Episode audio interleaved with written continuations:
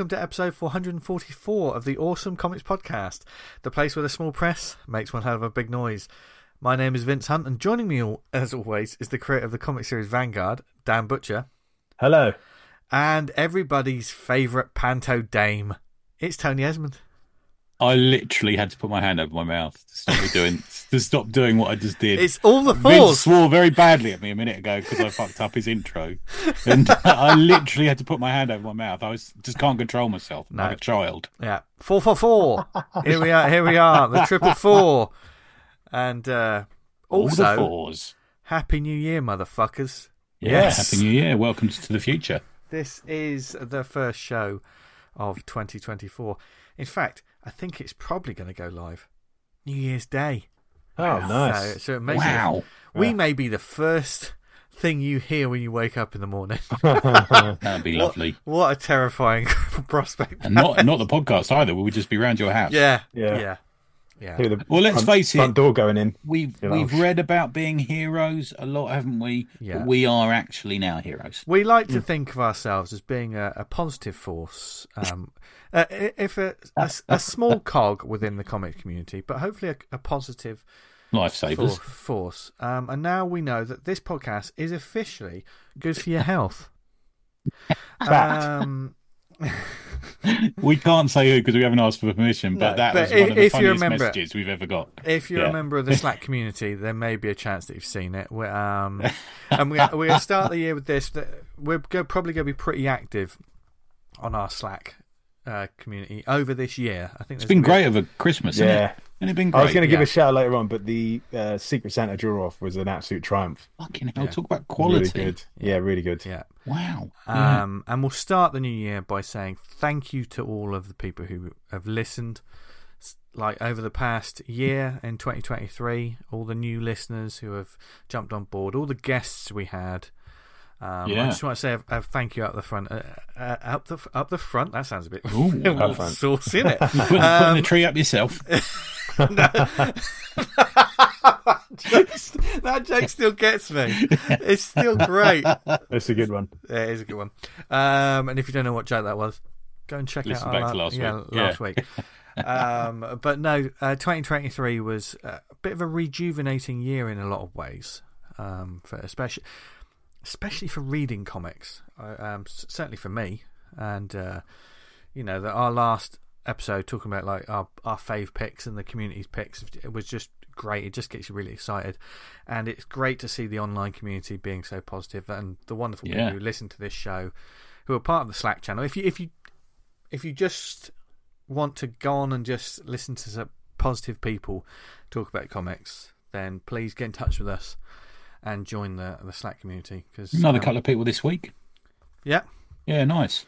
yeah, Yeah, it's definitely growing, and it's um it's hard to keep up with now actually because I because I sort of run it, or it's on. I think the account's in my name. I get notifications for everything that goes on, Right. and okay. um, it's like I got my hair cut today. Thanks for noticing, by the way, boys.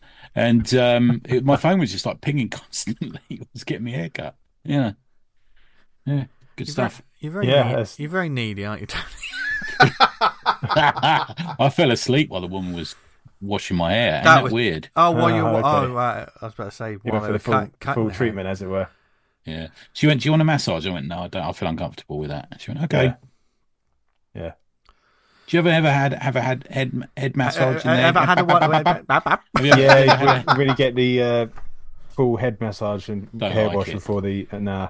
I can't do the head massage. I just make funny faces. It seems weird. What do you Some mean when of them they do it wash without your, asking you. when they wash your hair? You mean when they? No, Yeah. they say to you extra. Do you want a head massage as well? No, I don't. I don't shop in those sort of joints. Have I told because I, I get my hair cut in Tony and Guy. Have I told you this story? Only because No, it's got your for it. name in it. Yeah, well, this is one of the things. So I remember we won't say the artist because it was quite embarrassing for him. But I was getting my getting a book signed by him in a comic shop, and he went, "What's the name?" And I said Tony, and he put his cupped his ear, his hand to his ear and went, "What?" And I went, "Tony." He went, "What?" And I went, "Tony." And I pointed at the shop, which was across the road, and went, "Like Tony and Guy," which you could Oh. virtually see from the window. And he wrote, "To Tony and Guy" in the book. Did he spell it like T O N I? No, T O N Y. But it's like, mate, how many of you signed today? You must be going mental. yeah. Can we get Tony? It's not even that hard a name. I know, yeah. Fucking hell. Yeah. And Tony's, and you're not even a He mumbler like have- me. Yeah. He must have been like the walking, you know, like must have Yeah. been like dead or something, you know. Yeah. To be fair, I can't say much about that. Didn't I? Alan Henderson's book uh, in Vanguard, I signed it to some rando name completely. To be fair, if you've been at a con all day, second, third day, and someone comes up, it's sometimes you're just fucking away with the fairies. I, I, I hope I hope he doesn't mind me telling his story, but one of the funniest ones is the one that Eamon tells. I think he told it on a podcast with me once. Is um he had a he had a, he got he got um, Tom Baker to sign something, and uh, had a big conversation with him after telling him his name was Eamon, and he he made it out to Emma. Well, I've got to remember that for the next time we speak to. him. Real, real. yeah, We went into real idols and they fuck it up. Like, oh, no. They're just people. We're all just people. Everyone makes mistakes. I- on this I- I must admit that spinning having- through this. having sky. having met having met uh, David Tennant, I did think it was funny to call him Neil because I was drunk. How did he take that? He took it quite well. Oh, excellent. Yeah, he was quite friendly. Good. He just laughed at me. Yeah, Most That's people okay. do. Hmm. Yep. And uh, we we hope that you continue to enjoy this show and laugh along with us over this coming year. We're excited about this year uh, of comics. There's a lot of stuff to look forward to. I mean, it's coming out. It's all to I- play for. I've obviously been doing. I'm continuing my issue ones. Oh yeah, you're 52. Yeah. How many have Yeah. you done? Have you worked out how many you've done I, so I haven't. far? I need to got- do that. I'll tell you what. I'll You go just work back out just the date you started it. on the next show. I'll, I'll figure out how many Yeah. I've, I've done. Um, if you flick back through the uh, website, the ACP recommends by uh, our friend Craig Shields, uh, you'll be able to see it off Oh, there, good won't shout. Yeah. Yeah. yeah, good. Thanks, Craig. um, I've um I've booked tickets to Charlotte again to Heroes in Charlotte. nice. Oh, fantastic. Nice. Yeah, quite excited. That's fantastic. You got Angoulême around the corner as well. Yeah, a few weeks to Angoulême. Ah, Yeah. bro. It's Yeah. great. I'd love to see what the kind of the uh, the word on the street, as it were, there. Yeah, they're very militant. well, I remember They one kind year of they, fucking hate manga, didn't they? one year they said they had like literally had a, had a, like a big like talk about how can we stop manga invading. yeah, but, Fucking- but they they love the medium, man. Yeah, I wish Yeah. there was. I wish it was like that here. Yeah. They Yeah. don't even have that. They can't even. The idea of having that discussion in the UK is ludicrous. Yeah, Like this, this, the war is lost. Is it, yeah. It, it sometimes it's the lack of a middle ground that gets me. Like it, it's either people see it as Biff Bam Pow or The Guardian. Uh, sort Yeah, of be- bet. bestseller list. Oh, these aren't comics; these are books. So, Yeah. oh come on, where's the fucking middle ground? The, You know what I mean? the, the, these wankers. What's the one that really winds me up? Graphic medicine. It's a Oh, fucking mate, comic. Fuck off. yeah, yeah, that. yeah. And like, like on our last show, um, we of course picked out our faves, and some of some of them were graphic novels and stuff. But we called them our favorite comic books because Yeah. Yes, we did. it's all comics. And speaking of comics, It just saying that says so much more about the people saying oh, it's a graphic novel, or it's like Yeah. because they can't face up. It's a comic. It's like, mate, it's just don't you can't fucking deal it, with that, yeah. sake. When you think about it, we we started talking about that when this podcast started, and we Yeah. weren't. That wasn't even early on in the graphic novel discussion. I actually think it might have hurt comics. This whole sort of oh, but they're graphic novels, really. I Right, think that might have hurt comics a bit by being divisive and making I- two crowds. You know? I think there certainly could be a Yeah. case could be made for that. yeah. I'm just thinking about it now. I think there is a possibility of that somewhere. yeah, because There's good and bad sides to everything. yeah, but, you know, yeah. I mean, every, everything's very tribal mentality anyway. You know, it's- it, Yeah. it doesn't take long for it to get into that. Like, um, people are like, "No, I'm not interested in superheroes whatsoever." You know, and that that like what you like, it, it's fine, but that's not to say that there isn't merit to the things. There's Yeah, but I mean, I mean, Pat's a prime example of that. Yeah. Pat says I don't really like superheroes much, but he ended up writing one of the best comics about superheroes, didn't he? With Yeah. Martial Law. You know, it's like even he'll admit that. You know, But I guess it's kind of the the dismissiveness of the medium, saying, "Oh, it's not comics; they're, they're traffic, graphic novels or trade paperbacks or something." Do you know what I mean? It's like yeah, the like the, the medium has a stigma to it, which yeah. I think adding that stigma is where it, it hurts a bit. Yes. I think you're right, Dan. Yeah, Yeah. definitely. Yeah. um, and the medium itself is in for an interesting year.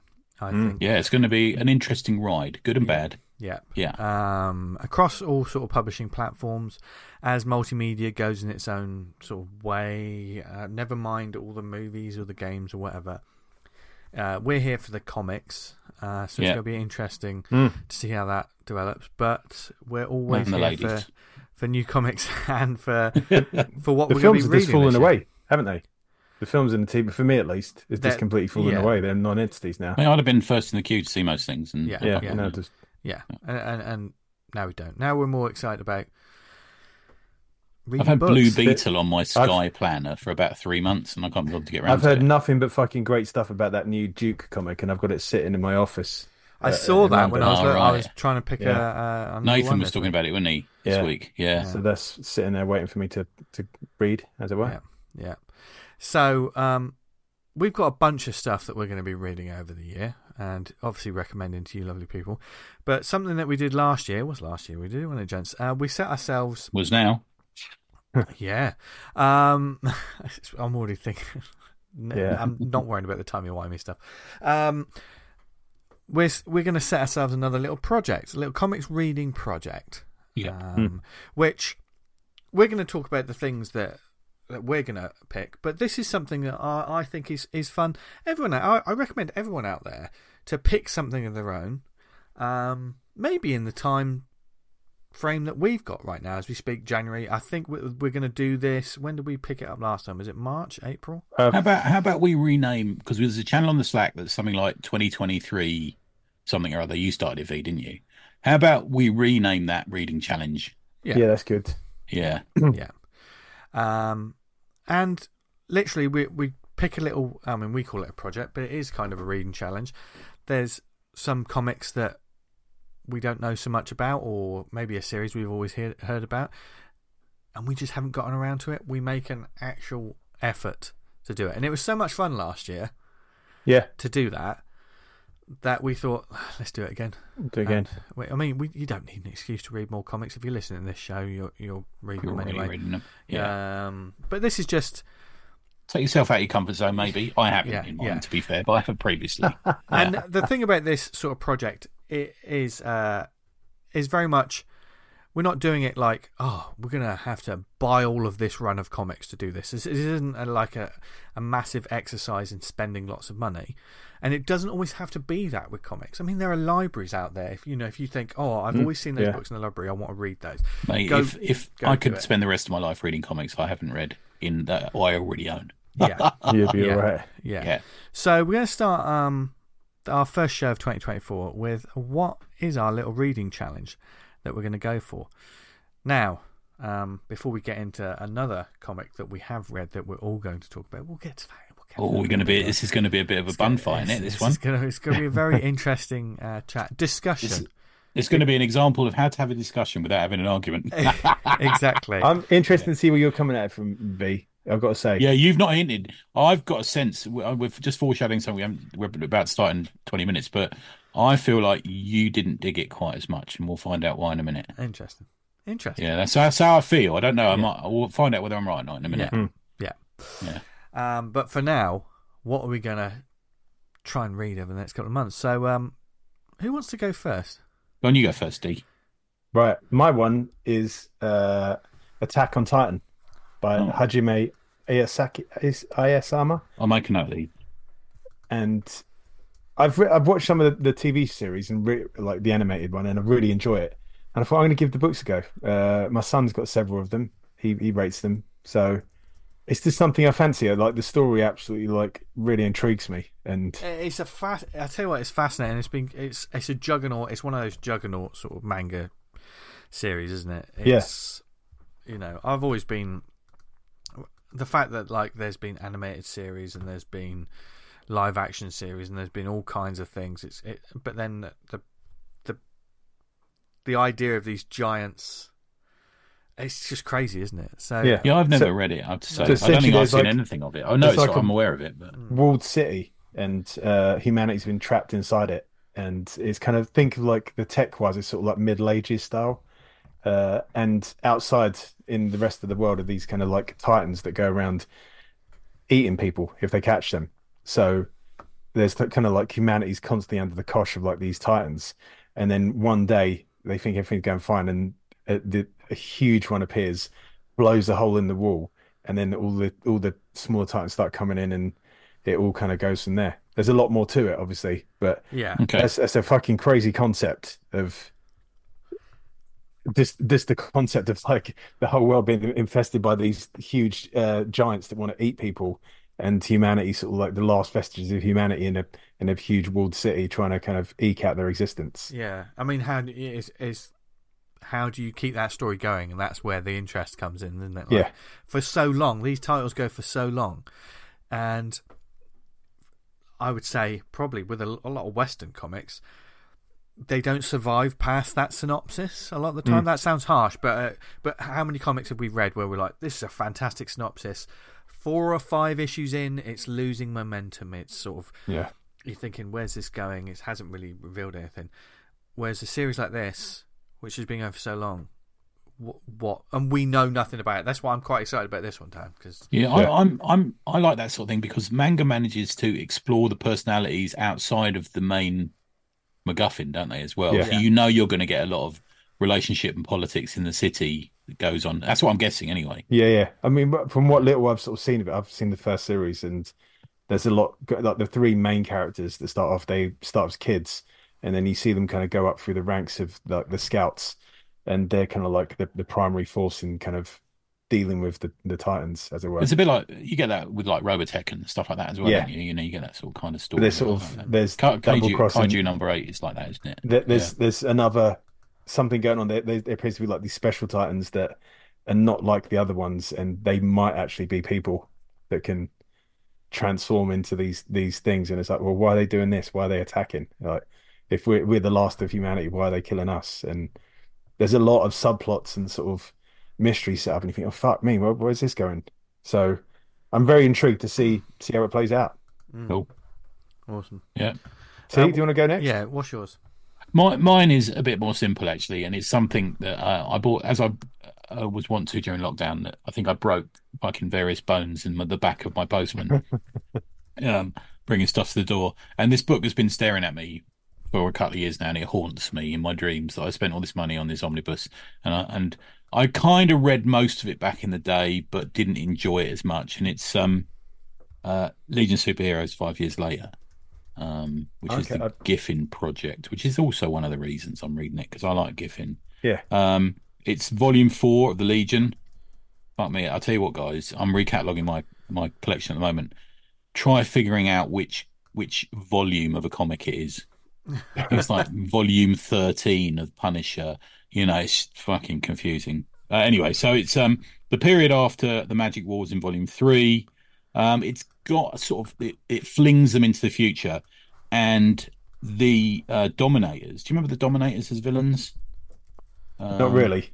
they're these they've got like weird teeth. They're sort of very alien looking. Um, they they are running the world, and the Legion has broken up. But five, a number of members of the Legion come back together to fight them. And Superboy's not in it anymore. If you if you read why, Mark Waid apparently has said because of some office politics, Keith Giffen wasn't allowed to use Superboy. Things don't change, do they? Um, and uh, I just kind of miss the Legion of Superheroes. And no, but they haven't been done properly for fucking decades at this point. And um, they were one of my favourite books back in the day. That they ran at the same time as um, Teen New Teen Titans and uh, Uncanny X Men, and it was like a real big title for me. And I think I, you've heard me say before, I, I, I basically wrote Interlac, would translate things on monitors, and I knew all the team members and stuff like that. And I remember reading bits and pieces of it, and I didn't really take to it because it's kind of like long form sci-fi compared to sort of weekly superhero comics, I think. And uh, it didn't have a particularly great name at the time, but it's got a bit of a better name. And I've got this omnibus, and it's sitting there, so I'm going to read that. That's my plan.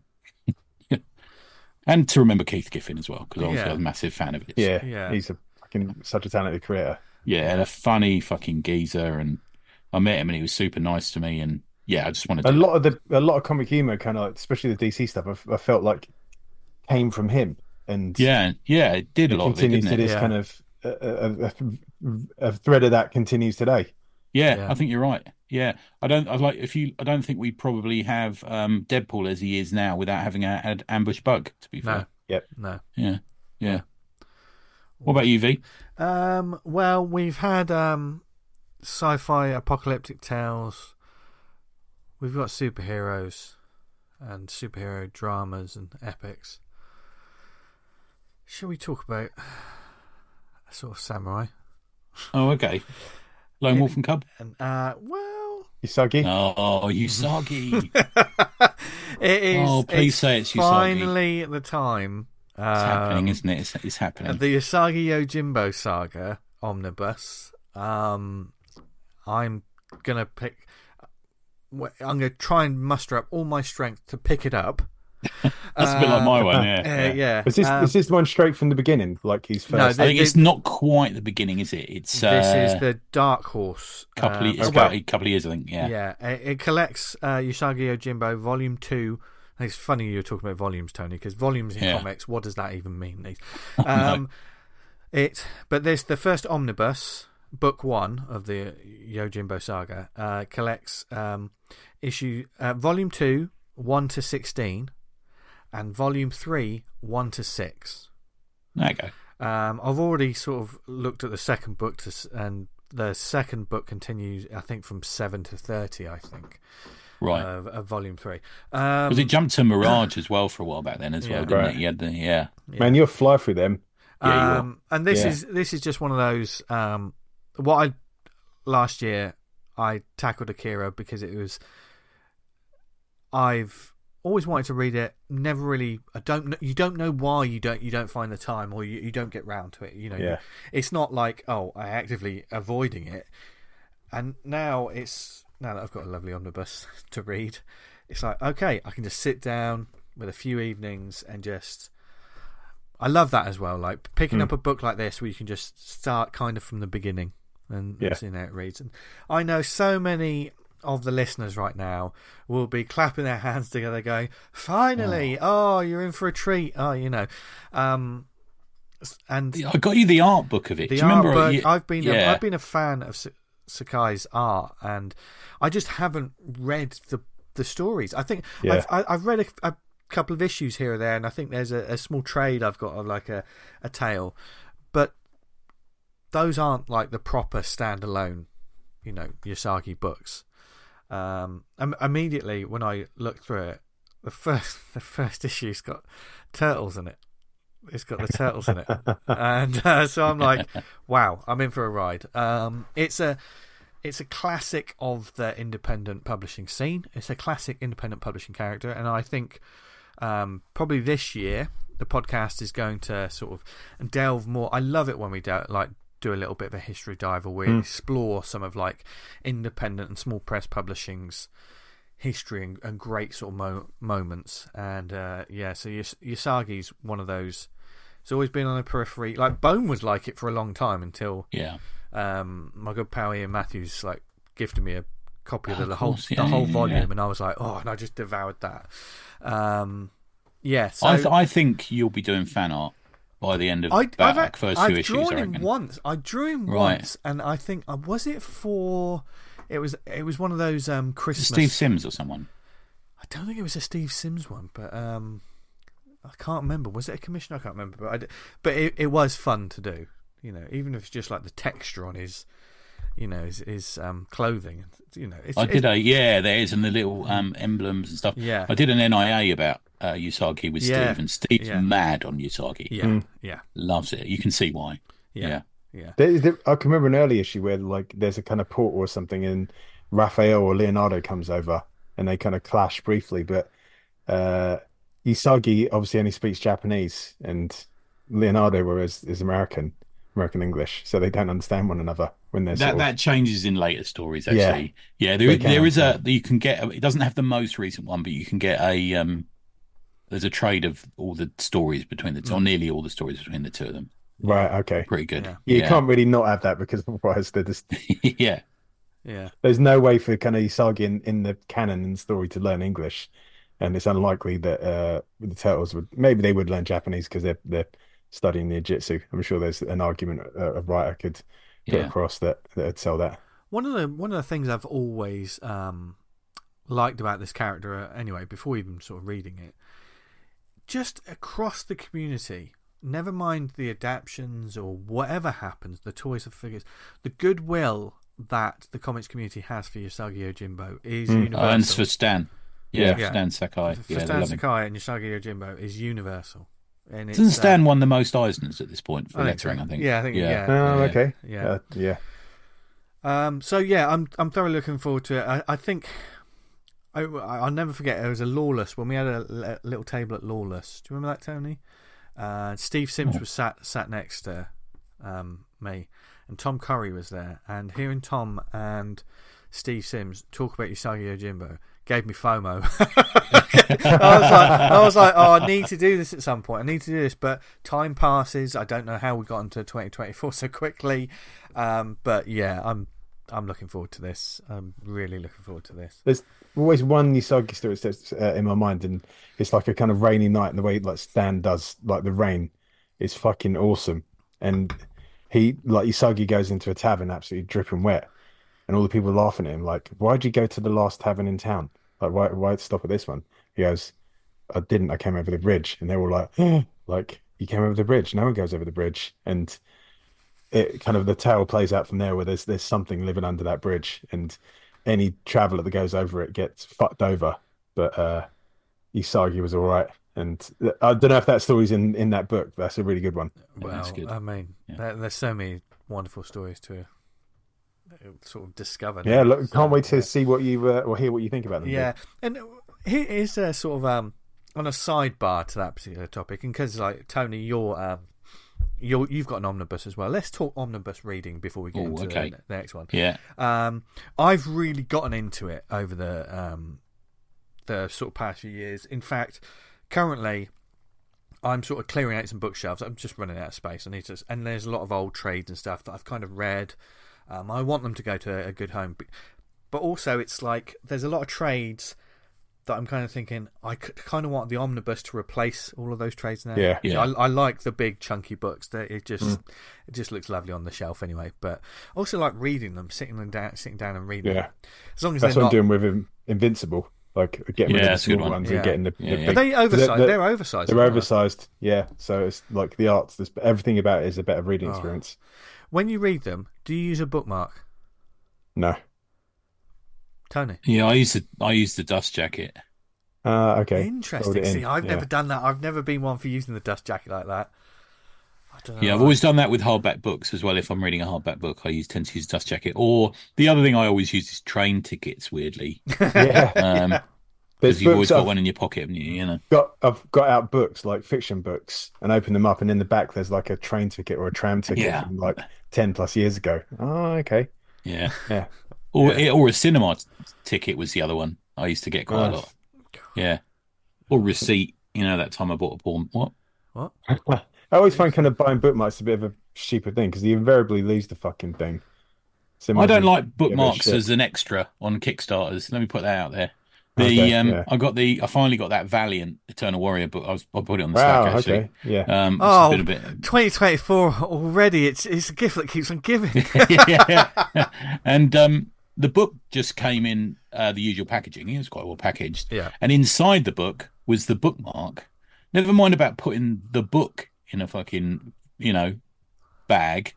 It was just inside the cardboard. The bookmark is in a bookmark bag, like a resealable comic Yeah. bag, but the size for a bookmark. And I'm like, yeah, this is too much. You know, I love keeping things nice, but they probably you know, bought it off the supplier and then they that's what they got as a package. Like you get Yeah. the you get the bookmark with the print in and they put it in a little pack for you.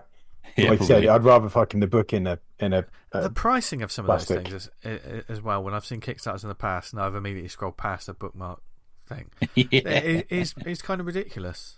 This was like an extra because of a stretch goal. It was Okay. like one of those. It's weird. things, Some yeah. people really like the different extras you can get from. Usually, I just want the comic, uh, That's what I want. Yeah. but a lot of people love all the fucking extra stuff, which is fair play to you. I mean, I, I always say if you're running the campaign, offer it up because Yeah. someone might want it, Yeah. even if it might not appeal to you. But someone might want. I want a print. I want this. I want Yeah. that. And Yeah, I, I've ended up having like I've got like a you know like a sweet tin from Christmas. I've Yeah. got that which is full of badges. I've got like a, a folder that's full of bookmarks. You know, because I don't like to get rid of anything because I'm a, a mental case. So I just have these sort of various things I- full of I'm, the- I'm the same, and- Tony, which is yeah. why I'm having the problem at the moment with my bookshelves. And like Because uh, the other half that, say that episode in of. Friends, the episode in Friends where Monica's cupboard is just filled. You know, oh, it's this this house is tidy. Don't look in that cupboard. Um, because it's just filled with graphic novels and stuff that I've had to move to make way for the new graphic novels I bought. yeah. You want to get a garden office, my friend? That's what you need. Extra set of shelves in there. That's what I've been doing. So I, I love that you've done that, Tony. You've literally run out of breathing room in your house, actually built. so you built another. Yeah, built another building in the garden. yeah. Yeah.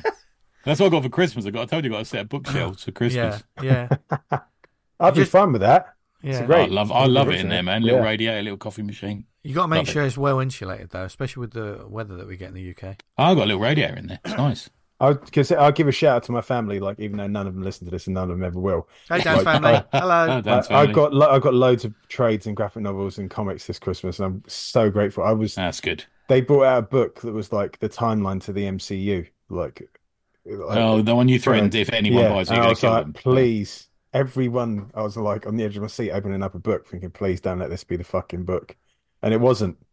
So oh, it's fucking great. Thank God for you two and Tom Curry. Actually, meant I got Yeah. some comics. Even my son bought me a set, a pair of socks.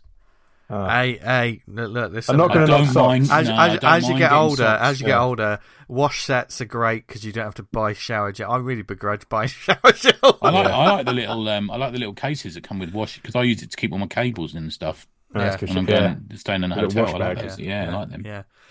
Oh dear. This is boring. This so is boring this, this content. Let's week on Old boobs Man Corner.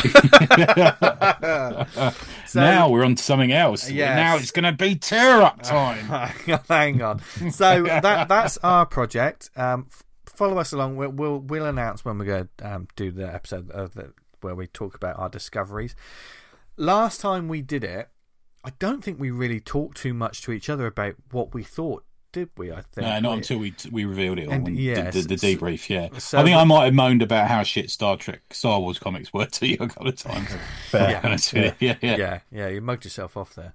Well- Um, well mugged. Yeah, but please, out there, wherever you are in the world, just pick a little title, pick pick a book you've always meant to read over the next couple of months. Just read it, see what see what you think. Hmm. Um, but it, it should always be something that you want to read instead of oh, you know, people are always telling me that I need to read this one, but I don't really want to read it. So then don't read it then. You know, do uh, th- something like this should always be fun. That's why we're doing it to explore a different side of comics that we haven't read before, a new title, a new series. You know, and it's fun when we come back to talk about. if it's me, I just feel guilty Yeah. about spending Yeah. so much money on an omnibus. So, yeah, yeah, yeah, Yeah. yeah, yeah, yeah, yeah. Let's call everything, like I said, let's call everything a challenge. Yeah, And then there's like a competitive element. So oh, it's a challenge. you're a cha- you're a My, challenge. I Dan. got I've got to read this book. It's the book reading challenge. So it's, oh yeah, I conquered that challenge. You know what I mean? Yeah. It's kind of yeah, quite assertive and manly. so you live yeah, your life, yeah, yeah, God, Yeah. God, Dan, you're so manly. I'm going down, going for a shit challenge. making some toast challenge. Getting up and try not to hate my life challenge. Yeah. What? yeah, I'm failing at that. So Getting can't do the fucking clean up after yourself fucking challenge. Yeah, wake, waking up and trying not to have every moment Give it a shit be challenge. agony. Yeah, when you go when you go for a poo and it's been a while, and all you hear is, and it hits the back of the, you've got bark bark down the back of the toilet. That's a challenge. for someone else to clean up. yeah, pretend I haven't been in there. Have you used the toilet? No. What, what's a toilet? that that's that's a more concerning thing, Dan. If you, if you don't know what that Man, Dan's, that's- Dan's whole lying technique at home is by going, "What's the toilet?" That's a uh, Simpsons. You know that uh, mob boss Tony. Oh yeah, They start saying, "What, what, what do you do about that? The the truck of cigarette, truckload of cigarettes get knocked over?" And he's like, "What's a truck?"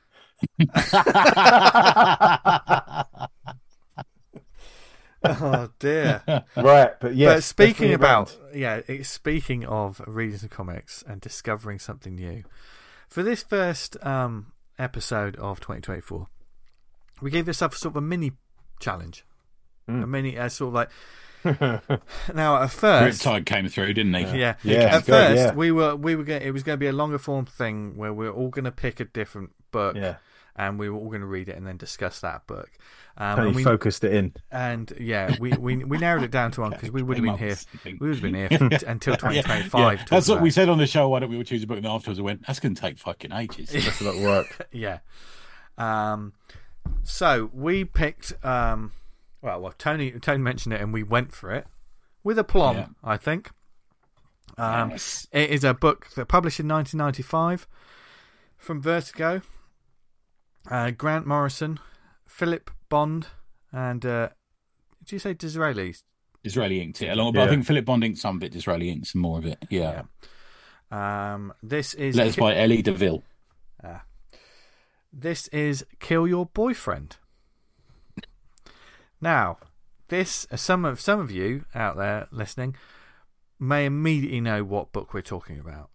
Others won't have. It's a little clue. bit of a vertigo formative Yeah. book, isn't it? Yeah, it's certainly one gonna of those early, uh, early, early days of Vertigo. Certainly One-off on- on- story, yeah, on yeah. my radar. I always remember seeing this in Wizard all the time. I, okay. and, Members, memories of seeing this. and the There, there's a lovely little summary on the back page. Shall I read it? go for it. Give it. Girl meets boy. Girl falls for boy. Boy takes girl on a violent rampage through English suburbs. Murder, sex, drugs, and anarchy follow. That's Yeah, kind of most That's what you fair. need. Yeah. Yeah. See on uh, on the online on a certain uh, shopping site. The synopsis is it calls it. It's interesting those the way that's worded, Tony, compared to Right. um, you, yeah, sort of your mainstream wording, which is an over the top black comedy of rebellion and teen romance, topped with a heady mix of random violence and dark humour. A British schoolgirl yearning for excitement joins up with an angry rebel boy intent on tearing down middle class England. How was that for a voiceover, eh? I don't know if that middle class thing quite works because they look to blow up Blackwall Tower, Blackpool Tower, don't they? I'm Yeah, not sure they if that's particularly middle class, is it? No. To be fair, they, they don't seem to, for me at least, they don't seem to have much of an objective, but just, just kind of go along doing whatever. Live fast, die young, and yeah, make a there's no beautiful sort of like we're You know? going to do Yeah. X, Y, Z. They just kind of like whatever happens is great.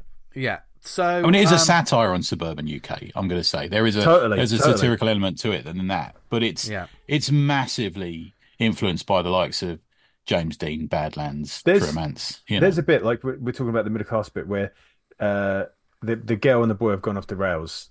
Maybe we were jumping ahead a bit too far here, but like they spoiler. talk about By the way, if you want, if you want to read this, w- there will be spoilers in this. Yeah. Probably. This is a Yeah. book, obviously from Totally 1995, and it is a one shot. Um, he's almost thirty years old. yeah, Yes, it's at almost thirty point, years old. yeah. But but certainly, if you want to read it yourself, um, before jumping in on the discussion, if you know what I mean, then then stop us, stop it now. Go and check it out. You can get it on uh, sort of Kindle or for a couple of pound. It's, I think if you buy it with Vinorama, Vinor, Vinorama, or whatever it's called, Yeah. the other Philip Bond um, Grant Grant Morrison book, you can get them both together for one pound forty nine currently. that's nothing. Yeah. Which is Yeah. which is what I did. That that's yeah, exactly which is why I did. recommended guys, didn't I? That, Yeah. One of the reasons I recommended it is because it was so cheap. Yeah, it's Yeah. easily accessible. Um, so go check that out now, and uh, join us later. Right, Yeah, I'll Now- tell you what. I'll come back to that gone. point later. let's because get it's into the about, spoilers. Okay. It's about two thirds away into the story. The, the- Yeah. one of the things I was going to mention, which was like, whoa, wow, that's quite fucking dark. Now, do how do we want to uh, tackle the I- story before we? Do we want I've to got a couple a of questions. brief Yeah, rundown? give, give a brief summary then. Who's? Who, do you want me to do that? Yeah, yeah, Yeah. You, you're you're good at note taking, Tony. so it's it is essentially about a boy and a girl who are never named. I'm right in saying that, aren't I? I couldn't Yes, find yeah, their name no, in this. I couldn't see that. Um, she's bored with her life. She's got a boyfriend who is like a bit of a sort of know-it-all nerd character, isn't he? Who watches a lot of pornography on VHS, as we all He's- did back then. She's actively trying to sleep with him, and he just And he's knocking her like back. He, Yeah, he just doesn't. I'm not sure if he doesn't get it or he's not interested. yeah. She she basically puts it there for him, doesn't she? She says, Yeah. "Let's do," it. and he says, "Well, no, because I've got to do this or something." Yeah, like, It's like your Um, mum and dad are away all week. She, he's like, yeah, yeah, yeah. He's like, well, you know. And he's like, nah. Oh, nah. he says I've got to study for the exam Yeah. or something. Yeah. Um, so she's fairly bored with her life, and she falls in love with this rebellious James Dean esque character who is is steals someone's cigarettes on a bus. So it's it's very little England, isn't it? It's very Yeah. suburban England in relation to that, and they um they fall in love. You know, they've got this sort of passionate, immediate love love sex affair and they go on the run basically after killing their boyfriend. So her original boyfriend, they decide just to kill him, and he shoots him. He, for some reason, the boy, the unnamed boy, has a gun, and he kills him. And then they go on the run. They play sort of sexy dress up. Um, they, I do, I do like they they meet a load of Warholian characters, don't they? There's a sort of um, cool bunch of people who turn out to be not quite as cool as they seem on a on a double decker bus I traveling mean, across. they're Britain. kind of pretending to be what the couple are. yeah, yeah, but they're fake they? Yeah, we, fakes. we find out later, yeah. And there's a Warhol character in there, isn't it? There's, there's a character who turns out to be Warhol, and they they they they they display themselves as and are to a certain extent sort of sexually adventurous characters.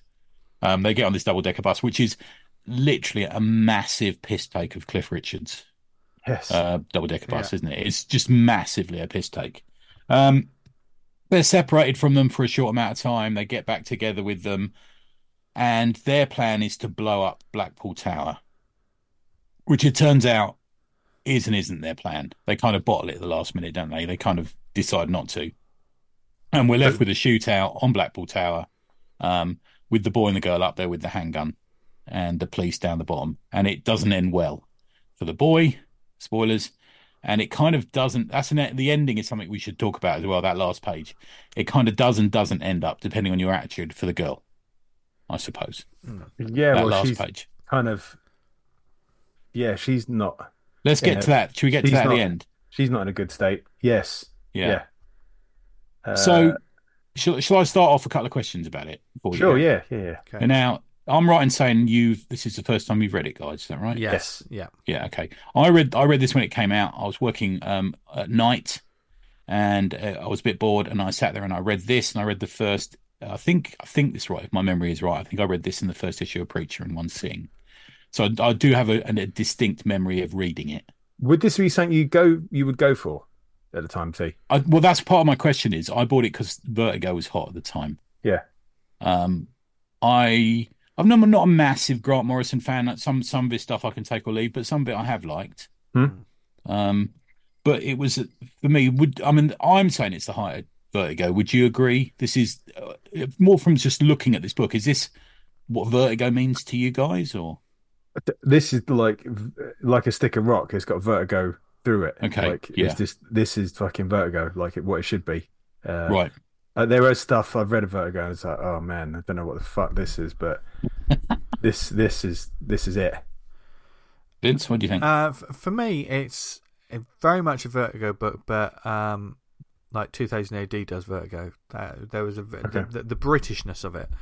yeah, the Um, Cool Britannia is what I've called it in my notes. Yeah. yeah, Um, and this, it was hard to say because when I was, um, I was aware of this. One of the, the cover is in my head an iconic cover. Yeah. Uh, the girl stood there, looking like she almost looked like a cool assassin. that w- Probably in Mm. modern day uh, comic books, isn't it? To me, Um, that's a that's a deadline cover. Yeah, Yeah. Yeah. the uh, fact the detail on the fucking DM, the Dr. Martin boots, Yeah. great. It, it's a it's a stunning cover. It's a beautiful design, um, and I just it caught my eye whenever I saw it in every article, in whatever magazine or you know, Comics International, Wizard, any kind of thing. I would always see the cover. I this time reading it is the first time I've ever really seen the interiors of this, or, or Okay. really really known anything about it because I went in sort of completely unknown. Do you know what I mean? But the, but I knew the cover. That's a strange thing to say, isn't it? The, the Yeah, cover- no, there's, that's what it's about, man. That's what a cover's Yeah. about. Sometimes Yeah. yeah. you got, it makes it Yeah. memorable. Yeah, I've got to Well, say, I love this artwork. Yeah, Right. either Philip Yeah. Bond and D'Israeli on it on top of him is is lovely. Brilliant. But to me, it's it's they've taken a Deadline story because obviously, you know, they were both active in Deadline magazine, and they put it into an American comic book, which is Yeah. kind of what, in a way, a lot of what Vertigo was at the time. Hmm. You know, there's that there's that tank girl punk aesthetic to it, Yeah. but scaled down to Little England, isn't there? you Yeah. yeah. Um, I've got to say, I've read this twice. Once was in the guided view, second time was as pages, and I, I much preferred the second time of reading That's it as good. pages. yeah. I, I didn't. It didn't work for me with the, the guided view, but that, that Oh, was interesting. that's entirely subjective. But Because you yeah. read guided view most of the time, don't you, V? most, yeah, yeah, yeah. Um, and obviously, th- these books weren't created for guided view or anything like that. Do you know what I mean? This is a time Exactly. where, The beauty yeah. of the page layouts, man. Yeah. That's the thing with Yeah. these books, isn't it? Um, the story still worked in, in terms of the pacing, uh, I think, with the guided view. But I mean, looking through it now, because the artwork is, is beautiful in this book. Like, I Mm. just love, I love the crispness of it. yeah. Everything's Uh, really the, nice, the, the- clean. The, facial acting, the character design, just it just feels it's It's just great. It's this flat. Like there's no real kind of shading of sorts. You know what I mean? It's very really Few easy basic gradients yeah. in the background. It Yeah. does work, doesn't it? Yeah. Yeah. Th- th- that's Philip Bond's so good with that energy, that cartooning, Mm. isn't he? He's he's got that. There's somewhere of the there's something of the British Weekly comics in him, but there's something of the Vertigo. There's something of the Deadline. You know, there's there's that really interesting, and I, I hope you don't want, won't mind me saying so, but something very specific to that period as well for me. Yes, yeah. it's that Yeah. whole like I said the the tank girl deadline kind of Yeah, aesthetic, which was you were mentioning before we started recording. This is like at the Britpop era. Yeah. Kind of came Yeah. out, which uh, maybe we could give it a back bit of a background to to people who are not from the UK on I mean, Brit Britpop was absolutely massive. People Massive. mostly know it for Blur and and Pulp and Oasis, Oasis. And, and Me- Menswear. Big shout out to uh, David Steele. And you know, there's that those Sleeper is another one, isn't it? Yeah, yeah. Yeah, these sort of bands. Some of the men magazines as well. HMV. Uh, was it HMV? Loaded. No, Loaded. FHM. Nuts. FHM. Sorry, not HMV. Fucking idiot. FHM. Loaded. All those kind of lads mags. Uh, Well, that, that leads a bit into the progressive nature of the because there's a because there's quite a lot of sexual content in this. lots. Um, yeah. And I suppose the best way of putting it is the way people put it now is that some of it is of its time. Hmm. Um, the girl when she she gets sort of dresses up sexy, doesn't she? At one point, and she says, It- um, I there's look, lot of- I, I look like a tranny or something. I believe is the Yeah. phrase she uses, isn't it? Mm. there's kind of like the, the sexualization of the schoolgirl, but like her dad sexualizes her and her friends, and it's That's a weird moment, isn't that's it? really yeah. like of all of it. I was like, oh mate, that is fucking horrible. very natural born cat killers for me. That Yeah, he's kind of like obviously he's gone through her drawers and like seen like some of the, the underwear she wears, and he's sort of like she's at the top of the banisters listening down to the mum and dad having a conversation in front of the television, and he's sort of like saying, "Oh, I can remember her and her friends parading around in that, wearing all that stuff." And it's like, man, this is fucked. Like It's- yeah, horrible. It's a bit carry on movie that for me. That Yeah, I just I don't know. Just it's like of all the bits, there's another bit that kind of goes back to it where uh, she's obviously they've gone off the rails at this point. It's about two thirds way into the story, and like they find magazines and stuff, and he's obviously playing it off like, oh, they're not mine. It was like hers or the people that lived here before, and then it was like these the magazines they talk about. The material was like, this is really shady. Like, what what what was the material you found? Because they they sort of, I think you recall they recall it. It's like it's quite a degenerative, degenerate like material you find. oh right, okay. It's like, oh mate, yeah. The, this the the whole kind of parents thing is. Yeah, I think guess- they're building that up because so she she has a reason to get away. Yes, she, she's yeah. a sort of I outsider. mean, like- she feels. when they turn on the boyfriend, the boyfriend's a knob, but I don't feel like he deserves what they ultimately do to him. No. Yeah, shooting holes in him. Yeah, it's How did the sexual contact sit with UV? I mean, certainly. That's, I- a, that's a loaded question there, I know. But yeah, yeah, yeah, yeah, yeah, yeah, Um, certainly, uh, like you say at the beginning, it's it's very uncomfortable. Uh, there's certain parts of it. Um, but she's a schoolgirl yeah, that's Yeah. the problem. Isn't it? knocking around in us. But the, the whole point is a commentary, isn't it, on the kind of blokes sexualizing. It was a sort of Spice Girls Schoolgirls, thing, yeah. wasn't it? Yeah, yeah, yeah. I think that's one one thing that struck me when I was reading it. Um, is in terms of like it being the Britpop scene and like thing, you know, comics age, don't they? Sometimes. Yeah. Um, but the the the art of reading a story doesn't really age, I don't think. Um, and the artwork goes a long way to making a comic timeless. And one of the strengths of, of this, this didn't look like a really dated book to me at all. no, yeah, it's no. very readable still, Yeah. isn't it? Yeah, yeah. It's very readable. It's very, especially in sort of terms of stories and narratives. These sort of things then get recycled some like a decade later in something like Skins, or you know the, the things that are influenced by that. You know, teens rebelling, and you know we've seen that sort of story. And It's an evergreen, isn't it? Yeah, Yeah. um, and it was it was hard to. I mean, it, it does go for it, it. It goes for it in such a point that sometimes you you have to remind yourself she's a schoolgirl. Yeah, yeah. That's because it is so like sexualized. Um, throughout a lot of this story. And as it goes on, it just gets more and more so, doesn't it? You know, Mm. that. Um, Yeah. So Um, so let's let's talk about the um because the the sex increases in it, doesn't it? So yeah, the the boy has um sex with a man and the girl has sex with that's a woman, isn't it? I'm It's a woman, saying? yeah. yeah. Yeah. Has sex with a woman as well. And if you read about um Grant Morrison about what he said about the time, he said he there, there's a couple of things he mentions. He mentions Joe Orton um as an influence and also Dionysus, who's the is it Dionysus the same as Bacchus? I think you know the sort of god of debauchery, isn't it? Yes. You know, almost like that. Um, so that was what he was going for with it. Um, but obviously, in the setting that we're used to seeing, as a you know, bless this house or something, you know, on the Yeah. buses or something, you know, yeah. um, but against So- this backdrop of traditional British iconography in a way. There's like a couple this near the beginning where she's kind of like going off the rocks before they killed the boyfriend. There's the couple sitting, an older couple watching TV, and they put the window in with a brick. So yeah, just do it, and it's like, uh, okay, But it's been, I mean, the Tim in time time memorial in, in medium, you know, we've had Sid and Nancy, we had like with Badlands, we had Yeah. We've had we've had it all like that, you know, Bonnie and Clyde even. You know, it's, it's, there- all, it's always been there, isn't it? Yeah, there is um one for me one massive influence on this story that I read as I was as I was reading it and I saw Right. very clearly. Um, Let's see if it's the same one I'm going to mention. Go on. Heathers Oh, okay. Uh, Yeah, yeah, yeah, yeah, I can see because- that. see. Yeah, because yeah, that's a good shout. it's the Christian Slater character is the same sort of setup, even to the point of wanting to blow something up at the end, and it doesn't go well. Do you know what I mean? It's that kind Mm. of the, the only thing that Heathers. I mean, I'm talking about the, the movie Heathers, which is a great movie by the way. If you want to watch it. Christian Slater and Winona Um, Ryder. Yeah, and you know that's obviously that story deals with like high school and stuff, but the you know even the way he looks is Christian Slater in you know the dark jacket and To me, you swap with Johnny Ron. There's a little bit yeah, of yeah, the, that yeah. about. There's also a little bit of the John Constantine there somewhere. yeah, Yeah. Oh yeah, I can totally see that sort of thing. Yeah. Um, The the influence or the reference I was going for that I thought you were going to go for was the with Withnail and I reference where they're going Right, uh, yeah, they're going to the cake shop. fine wine and cake. Yeah. Yeah, yeah, I thought that was it was almost the same setting to me. it's it's a melting pot of a lot of different things. Um, you Yeah, know, got summer holiday. There's all sorts of things going on. yeah, there, so many people can say s- so many things about this story.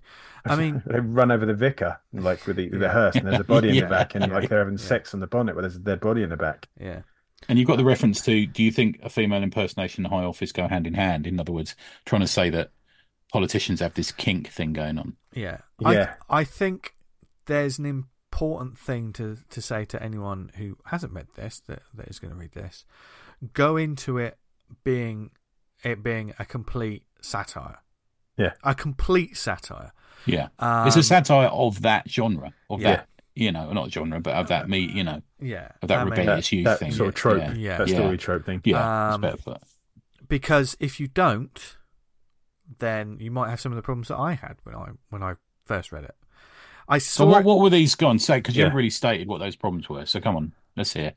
I mean, what- what- what- I just one of those. I think partly because where You're in I a am safe space. Where I where I am now, where I am now, I just so much cynicism I'm kind of done with, and this book is dripping in in like black comedy, cynicism, obviously Mm. of the time, um, but also to the point where you you you can see you can see quite clearly when it's like these people are terrible, so these bad kids are doing something terrible to a terrible person.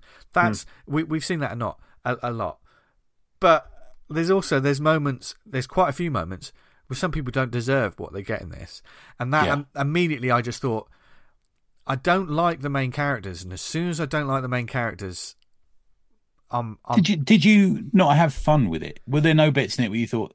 I had fun with it. I- I, no, yeah. I, I, I, it was an enjoyable reading experience, and also I I think can- mostly because the art. I'm guessing then. I think that the art was the strongest thing for me. Um, Yeah. there, there were some. Um, I too, I've never really been a, a huge Morrison fan. I don't have a problem with Morrison stuff. Uh, I, j- it's some of it's impenetrable sometimes. Okay. Some of the later stuff when it The gets a Batman bit, stuff, maybe. Yeah, yeah. when when it gets a bit sort of um, even the ones where like things like the Nameless, where I thought I'd be really like it, and it was it was just too too much for me. Um, this People was, get that with the Invis- Invisibles as well. I think Yeah. I, I Yeah. actually quite like the Invisibles, but it's, some people it's like, uh yeah. Yeah. Sam, Sam V, you sort of mentioned like reading it now, you're a bit more sort of kind of like cynical. What would a sort of 20 year old Vince get out of this, do you think? that's a good question. Yeah. Well, the thing is, I'd like to say I haven't changed much. Um, I would. uh, there's not much. It's hard to say that there's like I know that the main character of like boy right from the off, I don't like him. I just don't Okay. like him. That that's just me. I Do you think you would have liked him less because there would have been people round you like him? He, yeah, completely. There's, a, I, Yeah. you know, I can see references to like real, like you know, you're drawing bits of characters from real. I can see real people in the everyone in this book in some ways, which sounds crazy considering it's a book that's got like death and drugs and sex and all of that. You know, it just it's just it's a wild sort of thrill ride going through this, at the very core of it. There's lots of real character types in it, Hmm. and I can I can recognize. Oh, it feels like real people the dialogue is like, oh yeah, I can see, you know, when it when it isn't being overly satirical or, or cynical, there's some real, re- really nice, realistic dialogue between people talking to each other. Um, and I think sometimes because I just I knew some people that were that were dickheads or just assholes, and it's like, well, um, I don't like that person because they're they're a prick and they're going to be a prick to people that don't deserve it. Um, I mean, what what happens to the boyfriend in the? Um, I mean, the title says it all. I mean, that's just the classic going down in a hail of bullets Yeah. trope that we get in these things. I actually found her ending more interesting. Yeah. That makes God, yeah. sense. Yeah. So, should we spoil that for people? So, uh, she she, she ends up as a housewife with a kid. So isn't it basically they go to a shoot? There's a shootout at the the Blackpool Tower. The the the boy is shot and killed, and he plunges off with uh, an explosive like a grenade into the crowd and detonates, doesn't it? And she survives because the gun's out of bullets. Yeah, They they they throughout it, they're all about anarchy, basically with a capital A, and they meet a group of people who talk a good game, and when it comes to it. Oh no, we were just talking about the concept of anarchy. It's that kind that's of it, yeah. that kind of thing, and they're like, when well, that speaks to people now. yeah, Let's face it, And they're like- revolution. Come on, Yeah. then. Yeah, I'm just Good. tweeting about it. She makes No, the yeah. like he's gone off and she says, "I could still walk away from this. I could say I was kidnapped, and I, I could say I was forced to do all these things, and I'm at an impressionable age, and I haven't killed anyone yet." And she says, "Like not yet." And leaning over the the tower, she's aiming. There's her mum and her dad in two separate panels, and she's aiming. It, that doesn't show you who she's aiming at, but obviously with them in frame, it's sort of hinting at that she'd be taking a shot at her folks, and the gun's empty, and it's, it's shit. And then it cuts to. It doesn't say years later, but she's. Well, you She's got his too. kid at that point. I'm guessing Yes. that's who I guess Yeah. that kid Yeah. is. Yeah. yeah, and and the um the twist reveal, um, is also quite interesting.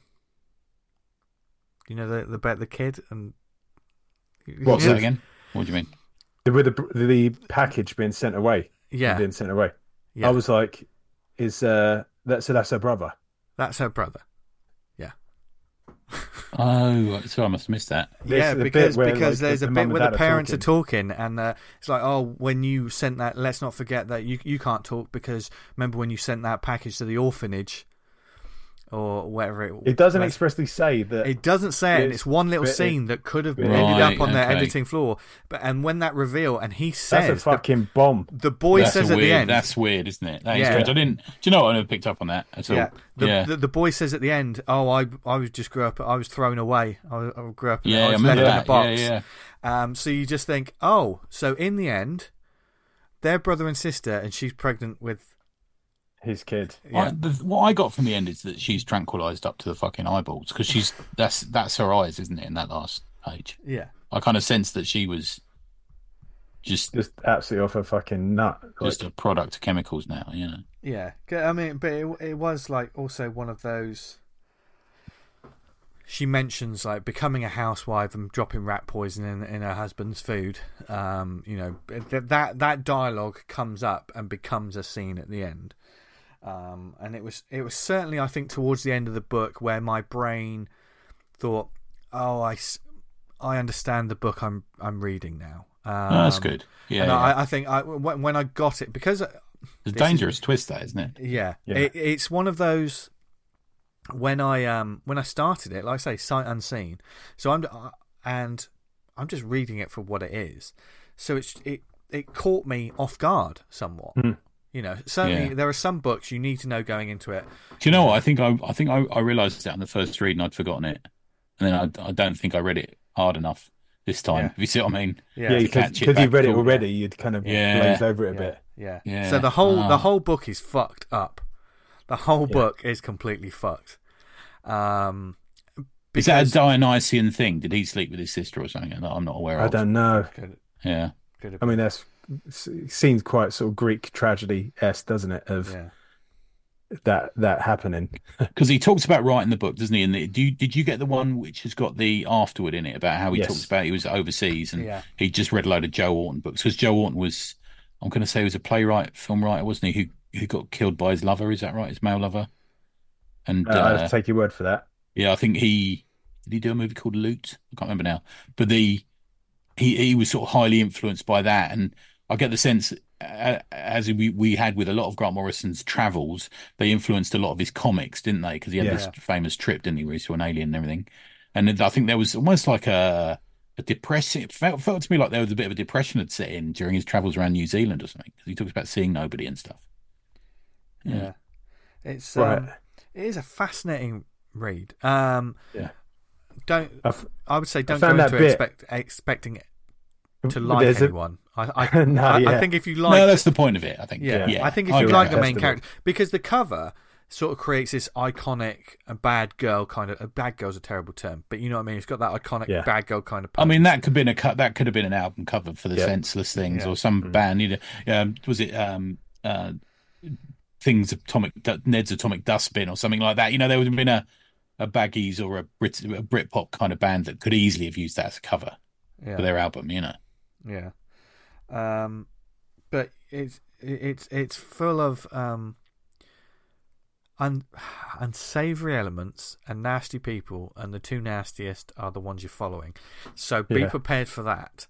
yeah. At no Um, point did I ever hero worship them though. No, No. no, no, If you do, uh, ask yourself some questions. Yeah. gonna say Um, it's it's page forty seven, the one where I got to, and it was like the fucking bombshell because you get the revelation. It's like really dark, and it ends off with a joke. The two police inspectors are around talking to the mum and dad, and one of them says, "Oh, oh, by the way, sir, we found those specialist magazines hidden in the airing Oh cupboard." yeah, yeah. And then it goes on, and as they're walking off, it goes. The the dad's like, "Those magazines aren't mine. The man before the house, who had the house before us, was a registered sex offender." And uh, they of water off, and that's the bit when they start talking about the cardboard box being sent to the local local orphanage. And she's saying, "Oh, you promised never to talk about. It. I was young and experienced and drunk on Advocaat and lemonade." and it cuts to the police outside, and one of one of the coppers says to the other, "Anything worth nicking, Sarge?" And he's like, "Keep your voice down, Bussick, for God's sake, and tip the muck out into this drain, will you?" And it's like, "Roger, where's Dad's urn?" It's like they've nicked the fucking urn Yeah, and they- throw the ashes yeah, away. yeah, That whole Um, page, is like, bloody hell. yeah, yeah. I mean, it is a book that there's there's no such thing as innocence in this book. Um, the, the Yeah. only I, I think. I mean, the you got to realise this is a period of Trainspotting and Yeah. Yeah, oh, yeah, and all yeah, this yeah, sort yeah. of thing. You know, Yeah. there was there was a lot going on, Dark. and you know, and it it was it was a period of real experimentation and stuff back then. You know, I kind Yeah. of I quite like this. I kind of, it's an interesting read, and uh, I'm glad I read it. I think It's- I think I, I I mean looking looking back on it, I'll appreciate a second reading. Yeah, Do you know what I mean? I think I think it is worth rereading. Um, I actually, I actually think it's an important book in in the sense of Yeah. Vertigo. Yeah. you know, because you've got that um that UK invasion stuff going Oh, yeah, on, and this completely. don't forget this was done for for DC Comics. yeah, it's- This yeah, story about Blackpool Tower, paedophilia, yeah. you know, yeah, cross dressing and stuff. No, this was done of for like American this is comics. adult comics. Like that's Yeah. what the Yeah. Vertigo label should be. It shouldn't be like, oh, it's about yeah. this, but like the characters swear in it and people actually get killed. It's like, no, that's not the fucking. Don't and and we had gay gay sex was normalized in it. It was just seen it's as just- child, childhood experimentation, which I don't see any harm in. no, yeah. Yeah. just And it's clearly a, clearly a comic because realistic things don't happen in it. I mean, like someone just gets shot completely in a normal suburban neighbourhood, and they just walk outside afterwards, and like, right, okay, let's just pop to London. I mean, Good- well, I've got to say, like, I think if I read this like when I was like in my early twenties, I would have had a very different opinion of it when now. Because when I first read it through, my fucking back was up a bit. Like, what the fuck are they doing? Like, yeah, fucking people over like this. yeah.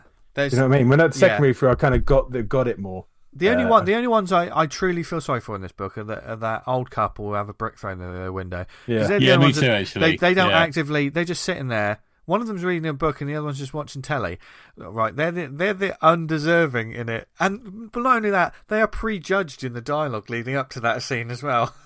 so um, there is one. I had a laugh out loud moment with the dialogue there at one point. Um, they smash a bottle over this guy's head, and uh, he has a heart attack. He's like wearing a large coat, and uh, when they're in they're in like a back alley, and it's like, oh, what do we do with him? Here, look, he's wearing women's clothes under his coat. He must be somebody important. Poor bastard. What a tragic, undignified way for a man to die. Tell you what, I'll dump him in that skip.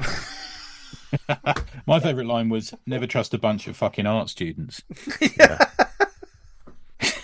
really go wrong there. um, so uh, you know, I'm I'm I'm sure plenty of our listeners will have read this um, probably at the time. Let us know what your um, thoughts are on this book.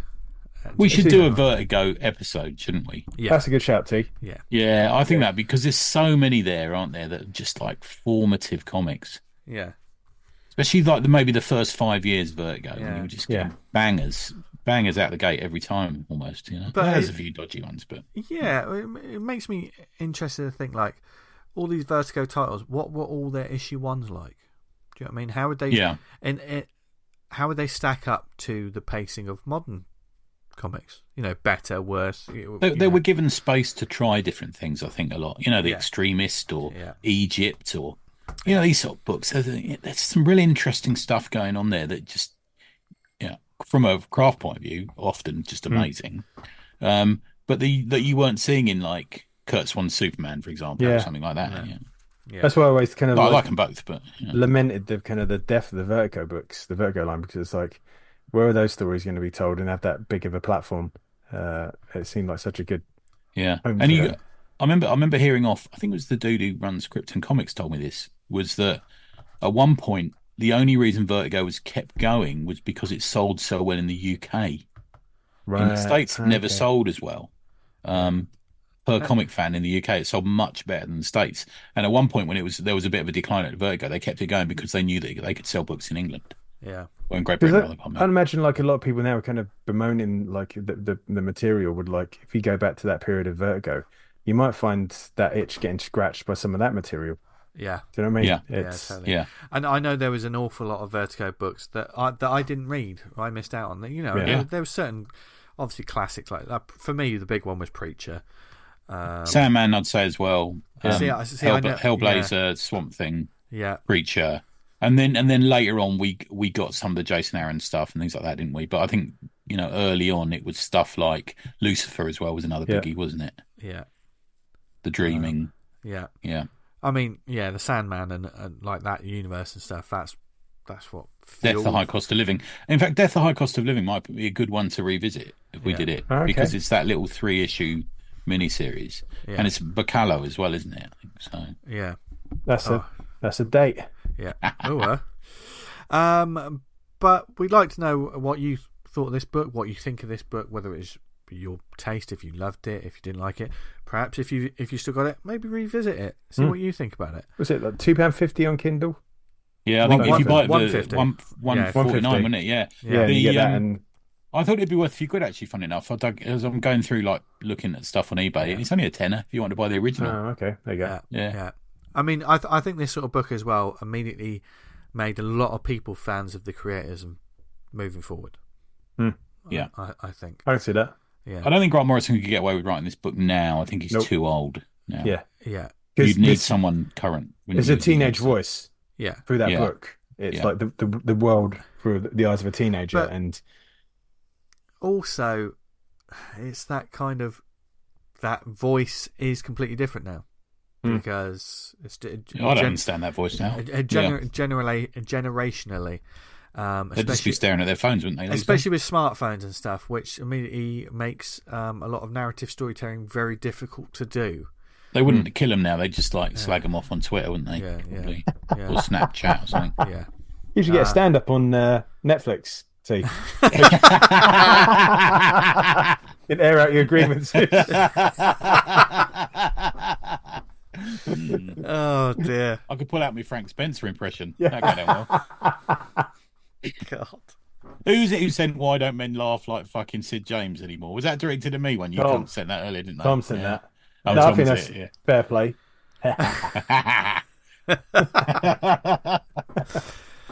yeah. Oh dear. so this was uh, an interesting uh, way to, certainly an interesting book to read around the festive period as well. Yeah. I just wanted something that was like a one-off, and I thought you guys would Hey, have read it's it. Oh yeah, totally. sterling It- choice. It's it very was- it was readable, isn't yeah, it? It's it a very gr- readable. Yeah, it was a great choice. I, I can't say I didn't like it because there's lots of things I, I like about it. It's one Hmm. of those books that I did. I wasn't quite sure how I felt about it when I first read it.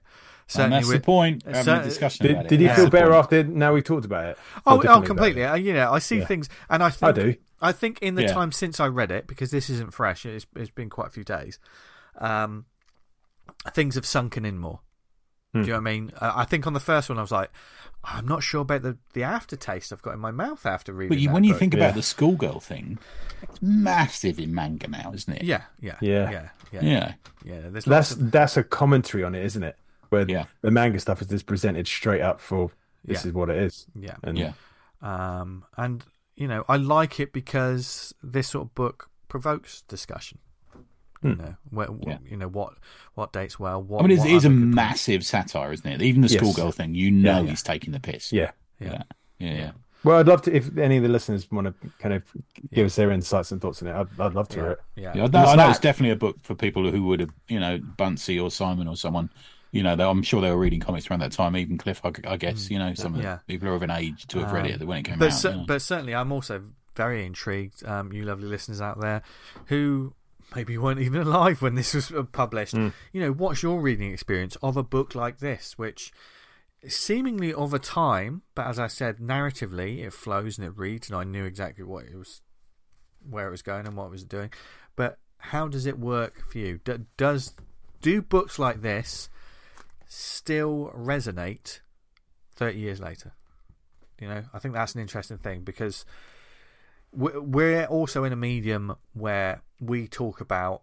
God, do you remember when Wolverine appeared in the Hulk issue, the first time you ever saw Wolverine? You know, we talk. We're in a medium where a lot of things are kind of evergreen. They are moments, topics. They're still talked about now. When you think, Yeah. you know, Yeah. um, Marvel Knights is what at this point about 25 years ago.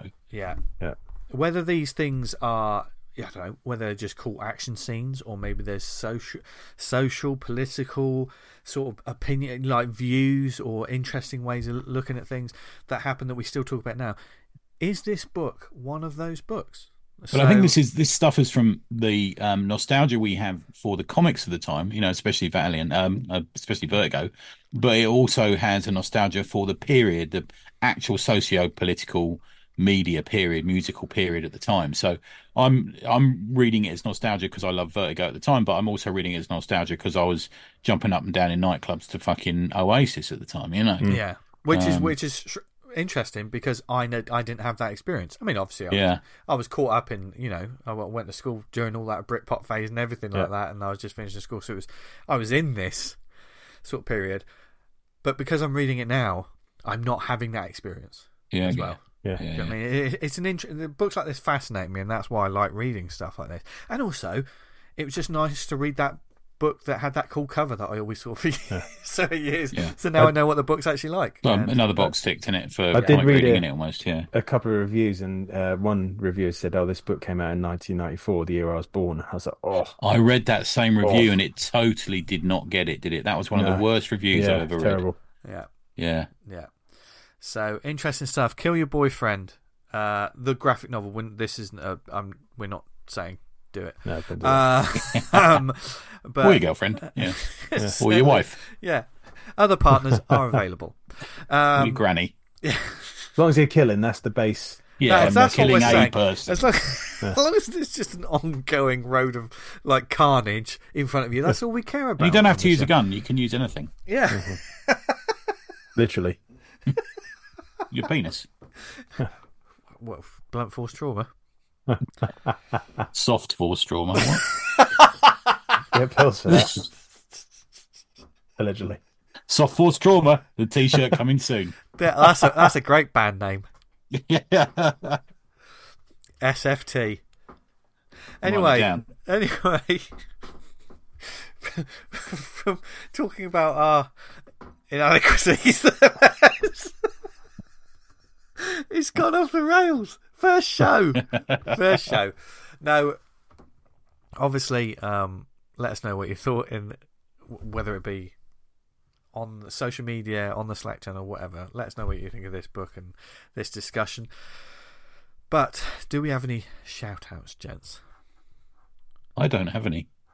We do. Uh, I do. I love the dramatic readings that Dan has. Uh, well, the, the September is almost over. Me and Cole been drawing that every day. Oh yeah, well done, guys. so uh, mad. by the time you listen to this, lad. I think it's been done. Yeah. But we've got the next one lined up for January, which is uh, January, which we're going to be drawing uh, Generation uh, X and Gen 13 characters. We've got a list going for that, so we're working our way through them.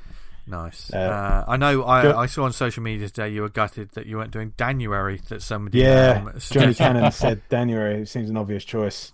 Yeah, I think I'm just going to put this out there. Perhaps uh, people on the Slack channel uh, or, or the community, let's make it a January. I think everyone, apart from Dan Oh, Butcher, should draw a picture of Dan Butcher Dan. in January. Every Um, day in January. every Yeah. I'm all behind this. I gotta say. and send the originals to Dan. Yeah, Oh, I've got a shout out. Can I just give a shout out to Johnny Cannon? We've um, restarted Never Iron Anything, the podcast, and he was uh, on it this Christmas. So we did like a little retrospective about um, a successful year that he'd had in comics. ah, brilliant. Have a. He did have a successful year. He did. Going underground, fantastic. Yeah, yeah. A lot of lot of really interesting insights into the creative process again with him, which is very good. Well, and you we get t- to talk see- about a couple of favourite books of ours. uh, a lot of like Johnny's uh, run-ins with various pe- people over the his lifetime. Like He mentions little one on the podcast actually. Enough. anecdotes pop up in the Slack, which is too much much amusement to. Really interesting about being Yeah. naked with Neil Gaiman this week, which Yeah. I found an, an interesting angle. Yeah, Uh, all been there or, or wanted to be there, but in his Enough. gazebo. he's see and he's fucking writing. you, don't have to write in the gazebo. you No, know? you can write wherever you like. Yeah. I like to go down to a Starbucks and then people can see I'm writing. Think, oh no, he's writing. Yeah, I just sort of do that. I, like, I, ty- I type as if I'm uh, French and Saunders. That's I know you can get uh, a, like a typewriter style keyboard for your iPad to sit in. So, That's what I've got. I've got that. That's great. Sitting there like, Jesus Christ, I'm like Ernie Wise cranking out the next play. God, don't talk what's about that Frank. geezer at the end of the credits of the 80s TV thing when Oh, he gets the piece of yeah. flicks behind him? Don't It do that a- in Starbucks. It was always after uh, Murder She Wrote. Yeah, wow, wow. Bellisario, is that it? Yeah. No, that's, that's No, different. no, wasn't that- that was- that that was was- yeah. Quantum Leap, wasn't it? Oh god, don't watch the remake of Quantum Leap. That's fucking terrible. No, that's never going to happen. No. Do you have any other shout outs, though, Dan?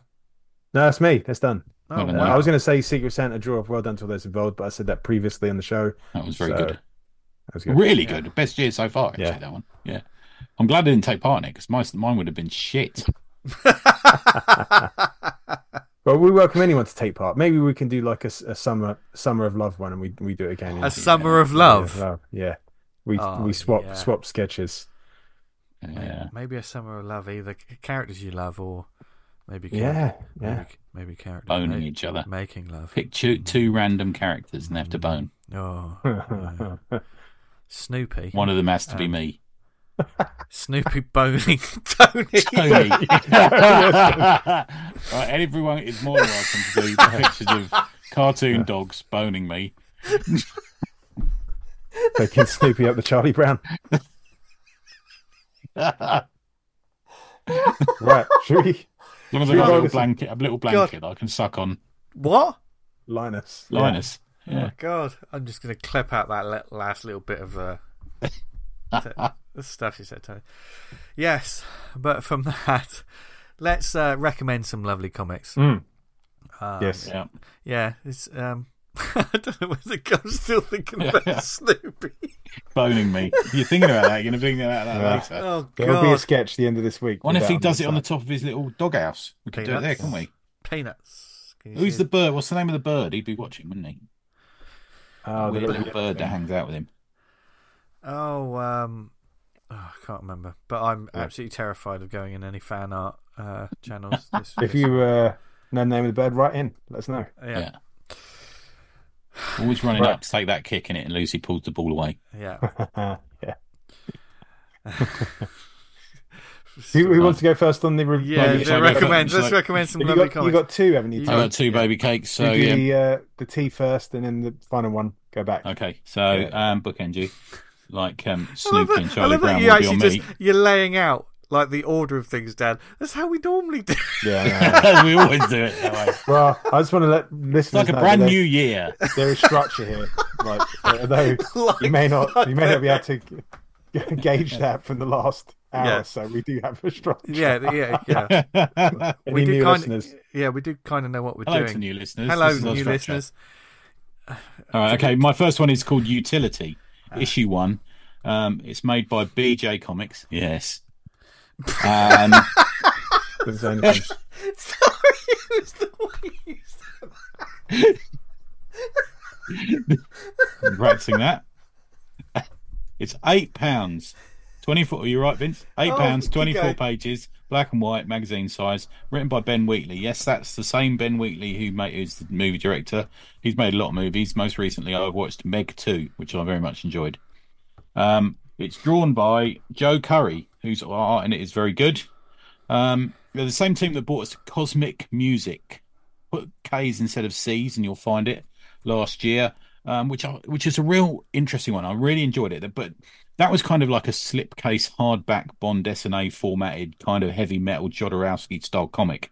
Um, this is less, um, I don't want to say polished, less packaged. Probably is a better way of putting it. This is like a black and white magazine um, format. Um, different, but no less fun. I'm going to say. Uh, called utility. Now, there's two versions. The, the reason it's called utility, it could either be the state of being useful, um, profitable, and beneficial, or it could refer to the belt that he wears. Which is it? Do you think?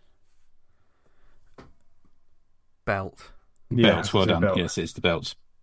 Those iconic storage devices worn by su- on superhero costumes, best known as being deployed by Batman. There you go. I looked up the definition of utility belt online for you. Uh, uh, the uh, the cover. I, do you know what? I love the fucking cover to this. It's really good. Um, you rightly pointed out that it, there is a, a Trump esque quality to the um the helmet and the face of this character. So it's it's a it's a um a lightning bolt helmeted sci-fi helmeted person whose head fits into the shoe of a roller skate. He's got no arms and legs, no torso, anything like that. Just, that's the whole the whole person just roller skating down a fairly suburban road. And but it's just so well done. I just really like that cover. I showed it to you guys, didn't I? Did you like it? Mm. Yeah, yeah, yeah. yeah. It's a great cover. Yeah. Um, there's a couple of um, posters in it which I forgot to show you before I get into the story. I'm going to turn my camera on. Fuck it. It's New Year, Okay. innit? Uh, and I'm going to show you the first one, which is definitely a movie that I'd watch. Oh, yeah, that looks great.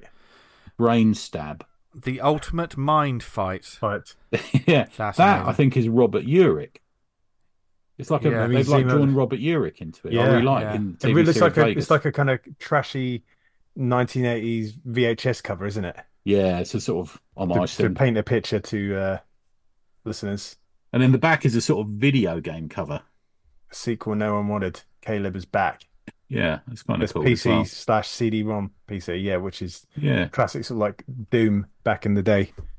yeah. So it's pretty cool. Nice yeah, little idea. great. And they also have in the back inside cover they have um fake adverts. Something we've we've been doing for a few years actually. We find we Yeah. we do this for fun, don't we? Um Elf Music is one of them. You need need poems and lyrics, annoying mystic verses. Contact four seven four John Birthfinch. Um yeah, just little jokey things. Droid insurance, do you need it? You know, just stuff like that. So it's good, good fun. Uh, the character on the front cover is a is a character who appears in it called Captain Radio. So the story goes that there's a sort of sci-fi cab driver driving through the city, and he's on his last pickup for the day, and he gets this bloke in his cab, and the the bloke's a bit of a he's one of these blokes who starts off with um a bit racist, bit of a wanker. The dude, the the driver of the cab thinking, I just want to get this over with. Um, whereupon um a caped character lands on the cab and um fucking ruins the cab, then picks the cab up and throws it at the other superhero, the other caped character, and they get caught up in this big brawl. So they eventually make it out of the the taxi cab and hide behind this wall. And the passenger, the bit of the arsehole passenger, sticks his head up above the wall and he gets it blown off, and there's all this sort of inky blood everywhere. And um, but the weird thing is that what happens in the brawl is both the characters kill each other. So the cab driver stand there, he's thinking, well, the insurance aren't going to pay out for my cab. I'm going to, I've not got any money out of this. Um, my fare's had his head blown off. I'm going to nick their utility belts, which he does. So their utility belts, goes back to to sit there and watch TV with his sort of slacker mate, and they're sort of looking in this thing, and they open one of the utility belts, and all it is is like a protein bar. You know, that's a bit shit. And then they open another pocket from one of the the other utility belt, and an arm comes out and pulls him through into this other dimension. And it kind of takes off from there a bit, really. The cabbie comes back, becomes a superhero called Utility, and there's a great bit of fighting at the end. Um, I re- I really enjoyed this. I've read it. I've read it a couple of times actually. Usually, Okay. I sort of read something once, write a review of it, might flick through it again. But I've actually gone back into this. It's quite a dense read. There's a lot to it.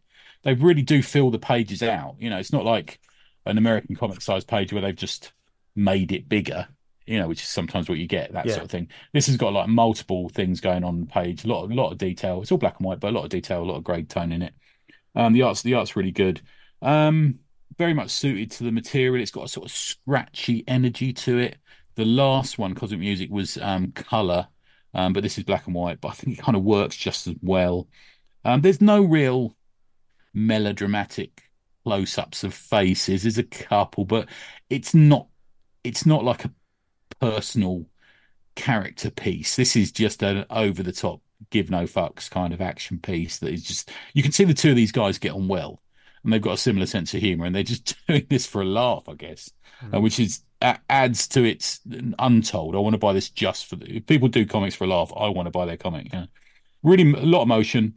Um, it's got some sort of bleak future moments in it, which you could have seen in maybe there's, there's maybe a little bit of Ian Gibson's Robo Hunter in there somewhere. Okay. Um, it's it's punk anarchy. There's no cliches in it. Uh, mate, of the other artists I've compared it to is maybe a little bit of Billard Nelly, maybe a little bit of or a lot of Kevin O'Neill, maybe some Mike McMahon, um, a little bit of manga, underground manga feel to it as well, and and it's funny. It's got a sort of feverish, funny, fast action aesthetic to it, which I really liked. Um, if you go to, I don't know if I've written this down. I'm going to quickly go through it and find it now. I think it's if you go to Cosmic, look up Cosmic Music, um, with all with K's, you'll find it. It didn't get much fanfare actually, with a book that came out from a guy who's a bit of a sort of well-known film director. I mean, I, I like all of you know, um, I like all of his UK based. I like, I did like the Meg, especially when he kicks the megalodon in the face. That, I made that made, but um, all of his all of his UK based stuff, I, I really, I really am drawn to. Um, and and and own most of it on Blu-ray actually, funny enough, but uh, didn't really didn't really make any kinds of big splash. I only bought Cosmic Music, the first one, because it was um, on the shelf in Gosh. But uh, I just happened to see this because our pod account follows the um, the account for this Cosmic Music account.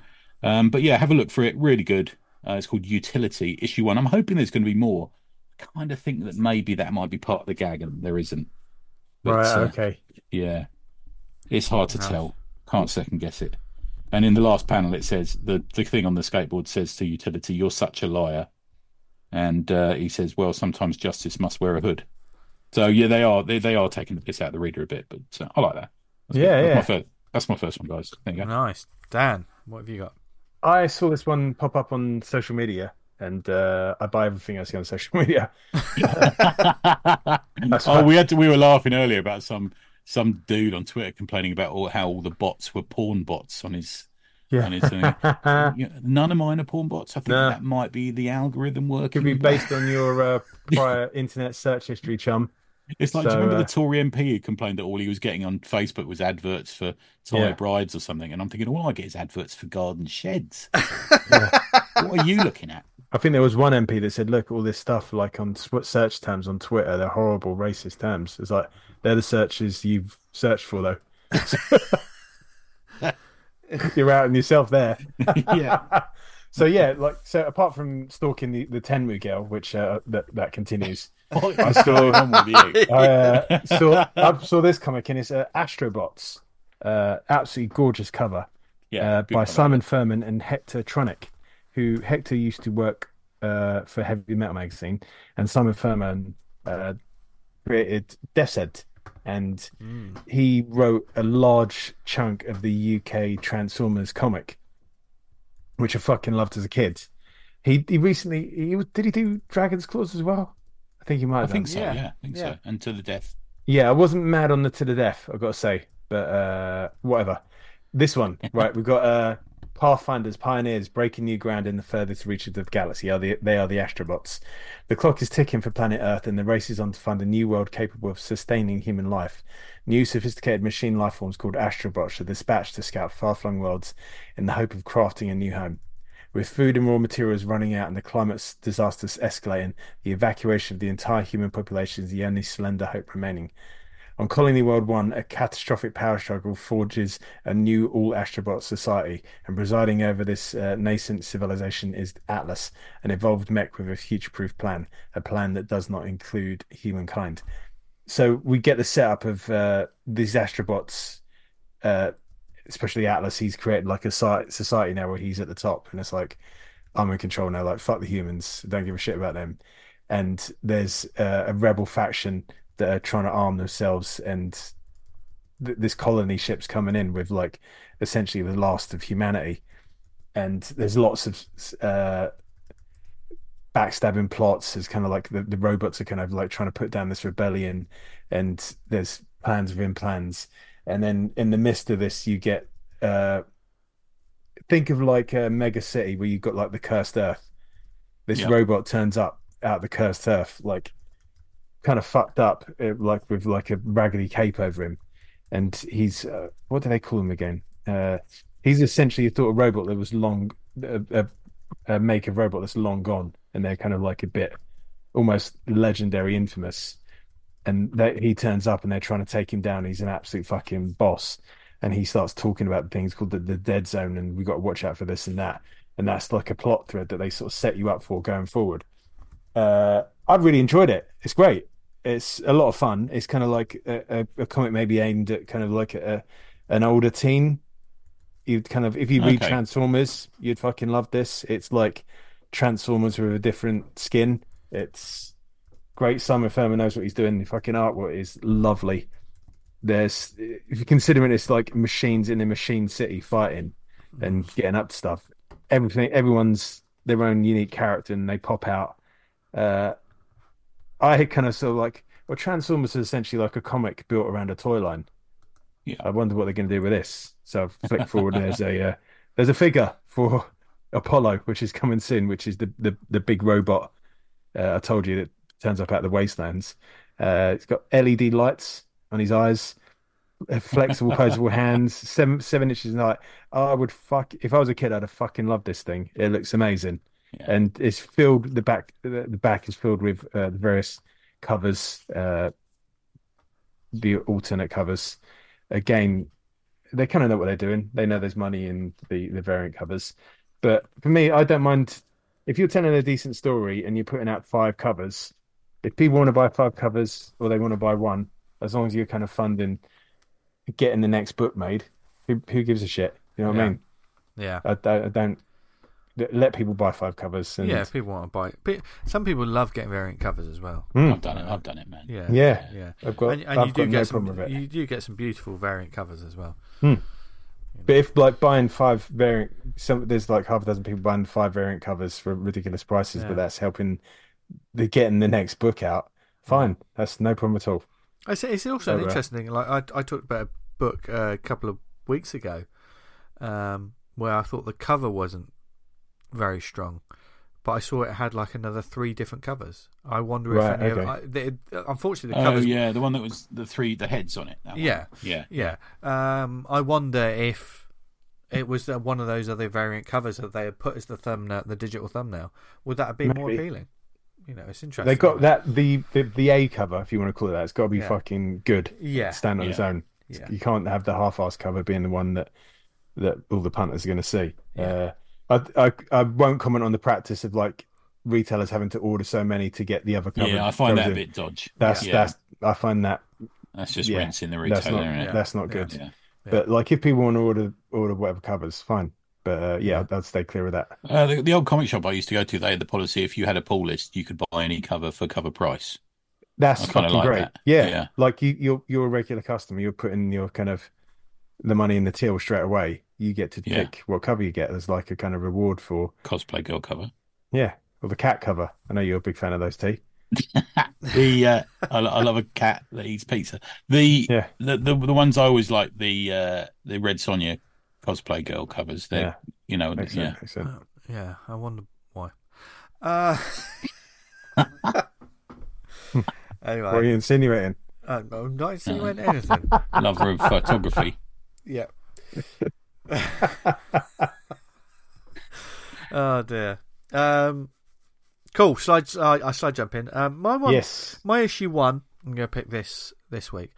Is not one that came out. It was a little bit um thin on the ground. Uh, the digital shelves over the Christmas. Always period. is between Christmas Yeah, and New Year, isn't it? Yeah. I did. Um, I picked a couple of books that I continued uh, reading. However, so I just want a quick shout out to Drive Like Hell, uh, issue two from Dark Horse Comics, about uh, a demonic car and a, a getaway driver, and all that. That continues to be good. What I like about this, um, this sort of new Fifty Two, as I'm calling it. That's a good idea. Why, why hasn't someone thought that before? Vin, Um, Vin Vinny's fifty two. Yeah. is is seeing the ones that I'm I'm not putting too much pressure on it. Seeing the ones I do come back to naturally and just be like, oh, I'd like to read the second issue of that. So when Drive Like Hell two came out, I, I thought I thoroughly enjoyed the first one. Uh, let's try that one. Also uh, picked up uh, issue two of Operation Sunshine, also another Dark Horse book, which is like uh, about the vampires, a sort of vampire heist, which is yet to get to the heist part of it, but it's still um, a thoroughly enjoyable book, and I just love the artwork on that actually. Um, so those two thoroughly thoroughly enjoyable. Um, but the issue one I want to talk about is one that uh, I got towards the beginning of December. Um, it, wasn't the issue I picked on that particular week's one, and then before you know it, it was Christmas and all the other things came up. And it was one that um, Tony also read as well. We had a brief discussion about it. Our Bones Dust, issue one uh, from Image Comics. Oh yeah, I forgot about this. Yeah, the sort of um, it's the one that reminded me a bit of a heavy metal comic in a way. Yeah. that one. Yeah, Yeah. yeah. Uh, story and art is by Ben Stenbeck, uh, Dave Stewart, colorist, Russ Wooton, uh, letters and logo design. Um, this is Image Books. Um, and the synopsis is a feral child, equal parts predator and prey, navigates a nightmare landscape of brutality and blood, inhabited by scattered cannibal tribes. All ages book, naturally. Uh, an interesting place to poke around for a curious artificial intelligence. This is a four issue miniseries, which I didn't know until I looked uh, on before this this episode. no, to I didn't know that. Yeah, Um, they seem to be hiding the fact that things are miniseries these days. Yeah, yeah, It's just happened with us, us with the Punisher, in it? yeah. Yeah. Uh, I So also four issues. Yeah. so, four issue miniseries by longtime Mike Mignola collaborator Ben Stenbeck, who a lot of uh, our listeners probably recognise the name. He worked on Baltimore and Frankenstein Underground. Um, Nice. Titles like that. Story and art. I mean, I firstly about this book, absolutely adore the way this looks. Um, there's something about it. It's a classic sort of post-apocalyptic, weird alien world kind of landscape. Very clean lines. Um, the artwork. I, I can see influences drafting from lots of other sort of titles I've seen. I don't I don't want to sort of name names and say oh it's like this artist because I think Stenbeck's work is has a beautiful sort of detailed, clean line to it. It's not the story is is grim and dark and it is bloodthirsty. There are cannibal tribes and people get torn asunder and there's strangeness going on, but there's a wonderful character design thing going on. Like it said in that synopsis, an artificial intelligence. I didn't read that. No, I didn't. As always, went into this book not knowing anything. I would have said what the alien creature thing. the, the- alien intelligence. I would have called it an alien intelligence. It didn't seem. I just like- thought it was a weird thing, alien thing. I didn't really. Yeah, because the book starts, and you see almost like a Mad Max scenario. You know, uh, pylons and oh, it's like a post Terminator world. You know, you see bits of bodies and stuff, and there's this strange, um, thin, long, thin creature with no, no sort of physical, like There's no face discernible face, really. no is it? Yeah, discernible yeah, yeah. face, but has a character. It's just walking around looking at this world, and it's it's pulling these um, geometric uh, like and these shapes out. There's looks like it's in a Tetris game at one point because it's it's almost pulling blocks out of the earth and sort of remaking them and then putting them down again. It's you're not quite sure what this creature's doing, but they're fascinated by this world and they don't think there's but and there's another intelligence that's outside of the planet, which is another wonderful design. There's like a weird alien-like creature with several hands. It looks like it's carrying like a bit of a satellite. You've got to read this comic to sort of really appreciate the designs. There's there's a strangeness to it that I really do appreciate compared to what you normally get with these kind of post-apocalyptic kind, Yeah. Kind of things. Because as soon as I read it, there was a I don't know if you got this time. There was a, a slightly European feel to it because I was reading this uh, this a scenario that I thought I was going to. Oh, I, I know we're going to get that cliched sort of thing, or we're going to get that, and then it opens up with these weird character, these weird designs, and I was like, "What is this?" Which I think is a brilliant way to sort of sidestep someone. You think you're going into it thinking you get Mad Max, and then you've got this these weird alien creatures talking to one another, and then you pick up on the a story. It, it it's an artist's book. There's it's not overly written. It's Yeah, Very- that's fair to say. yeah, very um like action forward. That is not to say. I mean, there, there's not loads of dialogue in it. In fact, almost very little. But there's an awful lot of storytelling going on through it. Um, There's there's almost like a sort of practical survival story going on, yeah, and then there's this sort a of lot sci-fi about element water as well, a- isn't it? It's got that classic Yeah. element. Yeah, and there's Um, this sort of there's this other sci-fi aesthetic, you know, sci-fi sort of thing going on, floating about. It's separate. Two, it's almost two stories, isn't it? You know. Yeah, yeah. I mean the the the girl, the sort of, the, I mean she's called Farrell in that synopsis. You, you you get that from the way she acts, but she hardly she doesn't really say anything throughout the whole thing, and she's just trying to get out of the way of these these cannibal tribes. One thing I did like about the dialogue is the way that these tribes talk to each other, because you can tell it's it's almost conversation has devolved, and they're almost talking like primitive sort of people. There's you know it doesn't say they don't say entire sentences. Like yeah like, like the girl runs away and then someone like down this um sort of canyon and the leader decides not this cannibal leader decides not to go after them and like his sort of second command says like um you know you let you let them go. That runt pretty sharp kev. It planned this. I get runt. Get water back. Then me big boss. And it's it works. Like i was reading it thinking god these are really you know they're almost cavemen but to see them in in clothing and you know some of them look like apocalyptic surfer dudes in, Yeah. in the way some of them are dressed um i really like there's lots of interesting ideas going on, on um and amongst Is the second issue out for this yet? no big uh i think early january mid january Right. Okay. um yeah. I'm, yeah. I'm gonna, i think i'm gonna get all four issues um, i yeah, that's a good shout. I- yeah. yeah, I'm not sure how a story like this is going to end because it feels like there's an awfully big story here.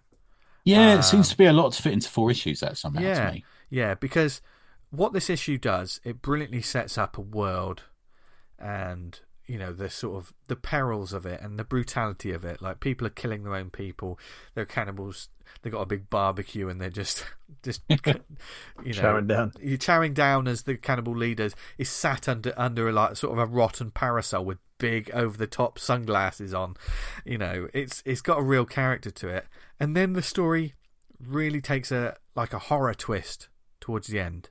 Don't want to say too much, but on the last page, the last couple of pages, there is something horrific happens that you don't see, but you see the the aftermath of, which is pretty gruesome, and uh,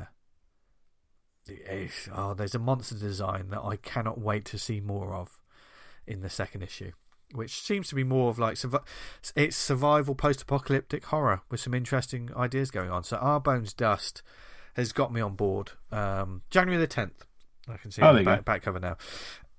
so yeah, really good. I think this will make a nice little book, but I'm gonna I'm gonna buy it issue by issue because uh, Oh, just nice. like it. I, you know, obviously, I'm looking at the entire pages now. I am reading in guided view, which gives it a nice um, pace to it. I think because it is an artist book, it the guided views sometimes help those kind of books. Yeah. you know, because they're moving along. Whereas sometimes if you if you're looking at a book, sometimes you pick one up off the comic book stands and you're just quickly looking through it. If there's no words in it, I think that probably puts some people off, doesn't it? Even if the book itself has got a lot going for it, they might just think, "Oh, there's there's no words in this." You know, what's the what's the point of a comic book without any words? But You that's can how, blaze, blaze through them quite quickly, unfortunately. yeah, Yeah. but it all, all depends on the storytelling that goes on within those issues. Um, I want to do an episode about silent issues this year, actually, because I think they're, they're they're a wonderful storytelling device if done right. But this isn't quite silent, but Our Bones Dust is one that you should definitely keep an eye out for. Uh, The, cover, although I like it, and the design of the um, like logo is really cool. It it wasn't the punchiest cover on the. Yeah, it's a weird one, isn't it? It's almost like the character's too distant for me on that cover. Yeah, yeah, Yeah. The main character sort of stood on. It looks like an uh, like a T from an old sign. It looks old and rusted and stuff. Um, there's a nice amount of space going around it, but does it really jump out hugely compared to some of the other books that are really fighting for your eyeballs at that time? But um, which is why I'm here to tell you, get it and look forward to the next issue. Okay, Cool. Tony. Uh, final one. So this is called Ninja Kaidan. It's from Black Box Comics. This is great. Yeah. Um, about blackboxcomics.net. I read it as part of the reading project I'm doing on Global Comics. It's five issues. I started reading issue one, and then I realised I'd read issue five. It's one of those sort of stories. Uh, what, no, no, I read- didn't. are you I- reading I, out of don't mean by that what you're saying? accident. no, yeah, yeah, that sounded bad, didn't it? No, I just kept roaring through it. It and it's a it's a good fun, quick, bouncy read. Oh, I love that Uh, when that happens. Written by Eric Palicki, artist Lucas Mayer, uh, colors by Michael uh, Bartola and Adriano Augusto, letters by Dezi Sienty, publisher, creator, editor is Demetrius Z- uh, Zarakis. Um, a casual look at the covers for this. Uh, although I like the covers, they're well-made covers, they're iconic covers. Might, at a glance, have you just thinking this is another martial arts character in armor. Does that make sense? Yeah, yeah. Yeah. It, it, some we've seen we've seen quite a lot of characters, and you know, it's got a bit. You could be mistaken and think it had an X-O Manowar vibe to it, albeit you know a well drawn cover. Um, but it's actually more interesting than that. There's actually a, there's more of a twist to the story. There's more of an idea going on in the story. So a little short summary of it. Um, so the blurb on uh, Global Comics reads: Not even a lifetime of martial arts training and years as an elite soldier could prepare Yuki Snow for the challenges of running his father's multinational corporation named Yokai Consolidated. Yokai speaks speaks a lot there, doesn't it? So as we all know from reading Shigeru Mizuki, a yokai is a supernatural spirit in Japanese folklore. Yeah. So you, so you begin to think this isn't just a dude smashing other dudes up in a in a in a, a suit of armor, which I'm all for. Don't get me wrong, I do like that. But um, part of Yuki's responsibilities include him taking on the armor that is bequeathed to him by his father, an armor which allows him to see and then battle ghosts of all different shapes and sizes, which is really interesting. So Mm. only he can see them, and they have different levels of ability as to whether they can beat him up. And he has to augment along with his this assistant, augment the assistant he's also having sex with, augment the the the, the armor into allowing him to touch them, if that makes sense. Um, there's there's there's no pretense to this. There's no nonsense going. This is just a fucking great little read.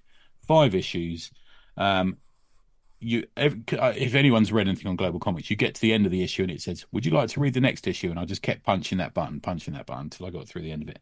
Um, it really reminds me of when Valiant was good, when it was just telling Yeah. good adventure stories, which is what we wanted out of Valiant. We wanted Eternal Warrior, we wanted Bloodshot, we wanted X-O, we wanted Archer and Armstrong. We wanted these people just in good adventure stories, and this is what this is. Um, Yuki's a great protagonist. You feel the weight of the world on him because he's suddenly been thrust into this role of being the head of this big sort of multinational corporation. But there's there's also a Peter Parker likability factor to him. He's struggling, but he's also has the ability to succeed. You know, Peter Parker, Spider-Man's pretty fucking tough when it comes to it. you Yeah, know, yeah, he's yeah. Pretty, you know, Yeah. but he, he- along with that, he's still Peter Parker. He's still got the doubts um, that would sit with someone of his age who you know has greatness thrust upon them, and um, you get that with him.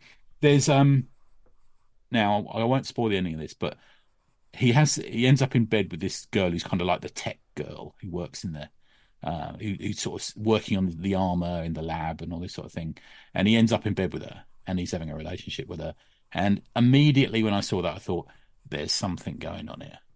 So you you you might or you might or you might not find out about what's going on there with those two by the time you get to it.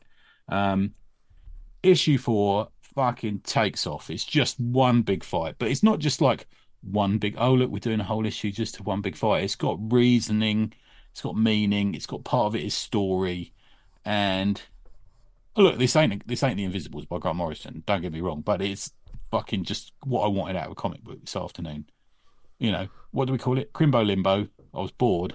I Never heard that expression before. I heard it on this morning with Alison Hammond, and I'm keeping it going. And that um, works. I think so. And uh, it's I was bored, and I just wanted something fun, and this this just got got me going. I think it's great. Um, there's even a cat angle in it because of the, the the secret being that cats can see ghosts, and there's one moment where he uses that to to help him win a fight, sort of thing. You'd like it, Vince? I know you like cats. Yeah. He's got he's actually got a bit of a cat army at one point. Nicely done. Um, yeah, and it, the the dude Meyer who's drawing it isn't Meyer. Pardon me. Uh, yeah, Lucas Meyer. Impeccable art style. He should be drawing X-O Manowar. He should be drawing fucking Iron Man, as far as I'm concerned. It's just good fun. Um, go and look up Black Box Comics. They've got some really interesting stuff going on. I know they replied. I, I messaged them today from the the pod account saying, "Is there a volume two coming?" Because I really enjoyed this, and they said, "Don't worry about it. It's, it's in the works. It's coming soon." So that's good news. If you go to Instagram, you can find Black Box Comics. You go to YouTube, you can find Black Box Comics. Um, I'm going to dig through some of their other titles. I think it might be a little bit of a project to look through their other stuff because it all looks pretty good quality. I have to say, Okay. it's nice when we find these American indie comic companies Yeah. and they're putting these comics out, and we're just not seeing them, guys. No, no, we? yeah, uh, No. there's, that's the trouble. There's such a length and breadth of like there's these comics out there. It's this you come across them and it's like, man, where was where's this been? It's Yeah. great. Yeah, I was glad I found it. There's been a couple of like Dren Productions, a couple of com- com- companies that I found on um, Global Comics I've just never seen before. We just don't see everything. No. luckily, Global Comics have shown us the way. So that's my second one. It's called Ninja Kaidan, K A I D A N. Ninja Kaidan. Go and find it. Um, uh, find it on Global Comics if you want, or you can find it. You can go to blackboxcomics.net and buy it. And I think they're on Comixology as well. You'll probably be able to find it there. But go and have a look for that. There you go. Nice. That's my second one.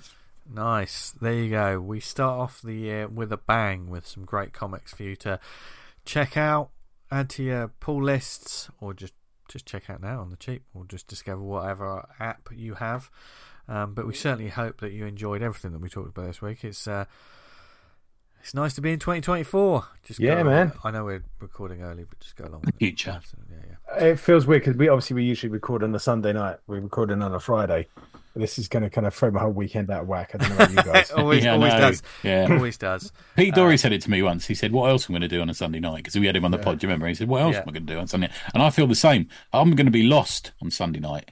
No, we won't. We'll be. That's uh, New Year's Eve, isn't it, as well? Yeah, Uh, yeah. weird So one. we'll be uh, we'll be I'll bed be off by my ten. off my nut by then. Yeah. What? I got a bit of a, he's a, all a up in Chad, Snoopy. Do you know what I mean? a, a Chad player story of one uh, New Year's Eve. I, I was at a house party. Some friend invited me to a house party, and I took this young lady into a bedroom to sort of, you know, and uh, my phone rang, and it was another girl that I know. It was like, "How are you doing?" I was like, that "Yeah." last year? The, out uh. She might hear this, you know. Keep, keep, you never know. keep You never know. Okay, okay. like, we we can't see it, but I know he's looking over his shoulder. Yeah, keep Dan saying, Dan saying this po- this podcast's got to be good for something. I might get in touch with that old girl from Yeah. Yeah. the bedroom at the If, house if, you, party. if you're out there, hit me up. If, if, and then Can't uh, remember your we'll, name. we'll just hear Dan- we'll just hear Dan go. I'm sorry. No, I'm only, I was only I'm only joking. joking. Yeah, joking. joking. oh no. Yeah.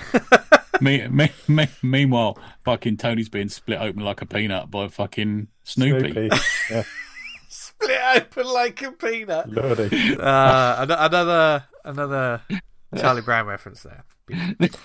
and uh, we always bring it back to comics, and we hope you enjoyed this week's episode and all the comic talk that we did this week. Uh, we got uh, some fun, interesting topics coming up for the new year, and hopefully some interesting guests. Next I'm- couple of episodes already planned. It's very unlike us. and I'm looking this year to get to check off a couple of classic indie names as well. But Oh, we're not going to say too much, but we'll, we'll see. I'll, I'll hunt them down. Hmm. Like uh, Dave Sim. the the greatest game Yeah. of all. Uh, anyway, The hunt begins. Todd McFarlane. yeah, yeah. Todd, get back to me, man. Uh, I'm, only, I'm, only, I'm only joking. We're, we're on WhatsApp every day. I spoke to him once, didn't I? Did I tell you that story? Yeah, I'm yeah. standing there. I'm standing there uh, in the convention. He walks past, and the bloke I'm talking to, who runs his store, goes, "Oh, oh, Todd, eh, Todd, Todd I've, I've always wanted. You, you're one of my top people in comics." And he and Tom McFarlane just looks at me. I haven't said a word to him. He goes, "Who's the other one? This dude." That's your intro for next week. Already sorted. but uh, Fucking guy. He did shake my hand and had a laugh. Though, Oh, after fair that. he was super Yeah. nice, to be fair. Yeah, Tony yeah, hasn't he was watched that right. hand since. No, I Who's used the other one? This of things. asshole. No, and, and, and if there's anything you want us to talk about in upcoming shows over the year, if there's any other books that you think we should rev- revisit or maybe visit for the first time ever, please, there's several different ways you get you can get in touch with us. You can email us awesomecomicspod at gmail.com. You can follow us on social media. What are we on Instagram, Tony? I don't know. Uh, right, what's you were going on on ready. You were fucking I was ready ready last last week. I thought you had it in the You've got to be now. ready every week, man. Oh, I'm looking it up as we talk. It's I at how- Awesome Comics Pod on Instagram. Yes, Follow us it on is. there. I know. and we're at we're at, at the Awesome Pod on uh, X, so Twitter, whatever. You can check out our Motherfucker. recommends acprecommends.com. There Yes. go, nice. the yes. previous issue we talked about. Yes, and thank you for listening to us, whether it was on the website awesomecomics.podbean.com. If you Hmm. listen to us on Apple Podcasts, subscribe and leave a review. It helps get the word out about the show and everything that we talk about on a weekly basis. And also, if you listen to us on any other networks like Spotify, Amazon, Stitcher, Podnose, Podknife, what other networks are we on, Tony? We're on the pod network that I was told about by Johnny Cannon this week. Teamwork makes the dream work. Yeah. God, It's fat. that's, That's- Soft, soft force trauma. God I feel sick.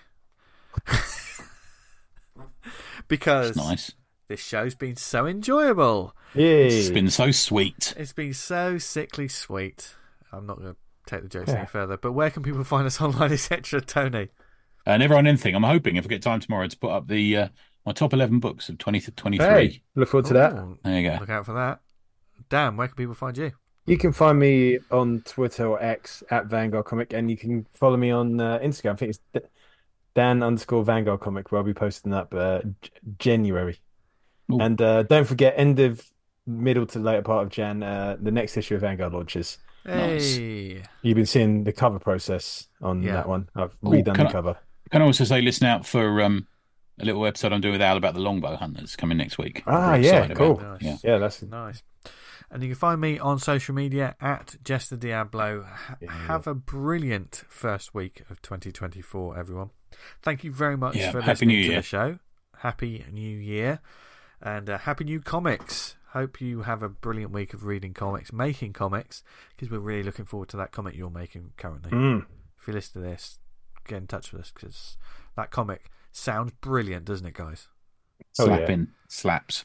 It it, it slaps. It's well riz. We haven't talked about that for years ago. Years ago, do you remember I told you I was at a, a, a level forty-two? Con- I knew when? I, I tell you And, what, uh, when you said slapping, I knew you were talking about level forty two. yeah, and we're at this we're at this gig, and then it goes really, you know, it just goes quiet just for a second, and my mate shouts, "Slap it!" really loudly, and uh, we we've never. If I saw him now, I could still say to him, "Slap it," and he go, "Oh, shut up." Shut up. Nice. Shut up where we are. Lessons in Love is an absolute banger. Ah, Yes, good band. Yeah. Yeah. And uh, we hope you have a good week. Read loads of comics, make loads of comics, and don't worry, I think the banter's just going to get worse from here as the year goes on. Fucking hell. yeah, imagine that. Well, I guess without further ado, what else should the listeners do, guys? Stay awesome. Stay awesome. See ya. See ya. See ya. Oh, put some effort in it, Dan. Say goodbye properly. See ya.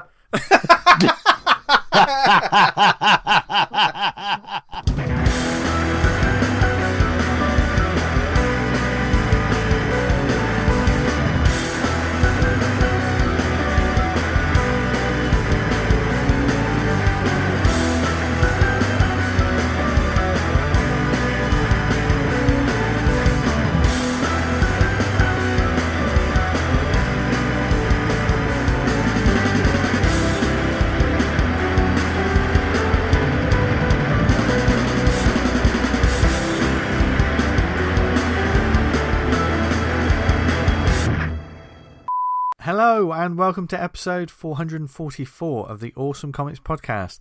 All the place- fours. You fucking. I'll do that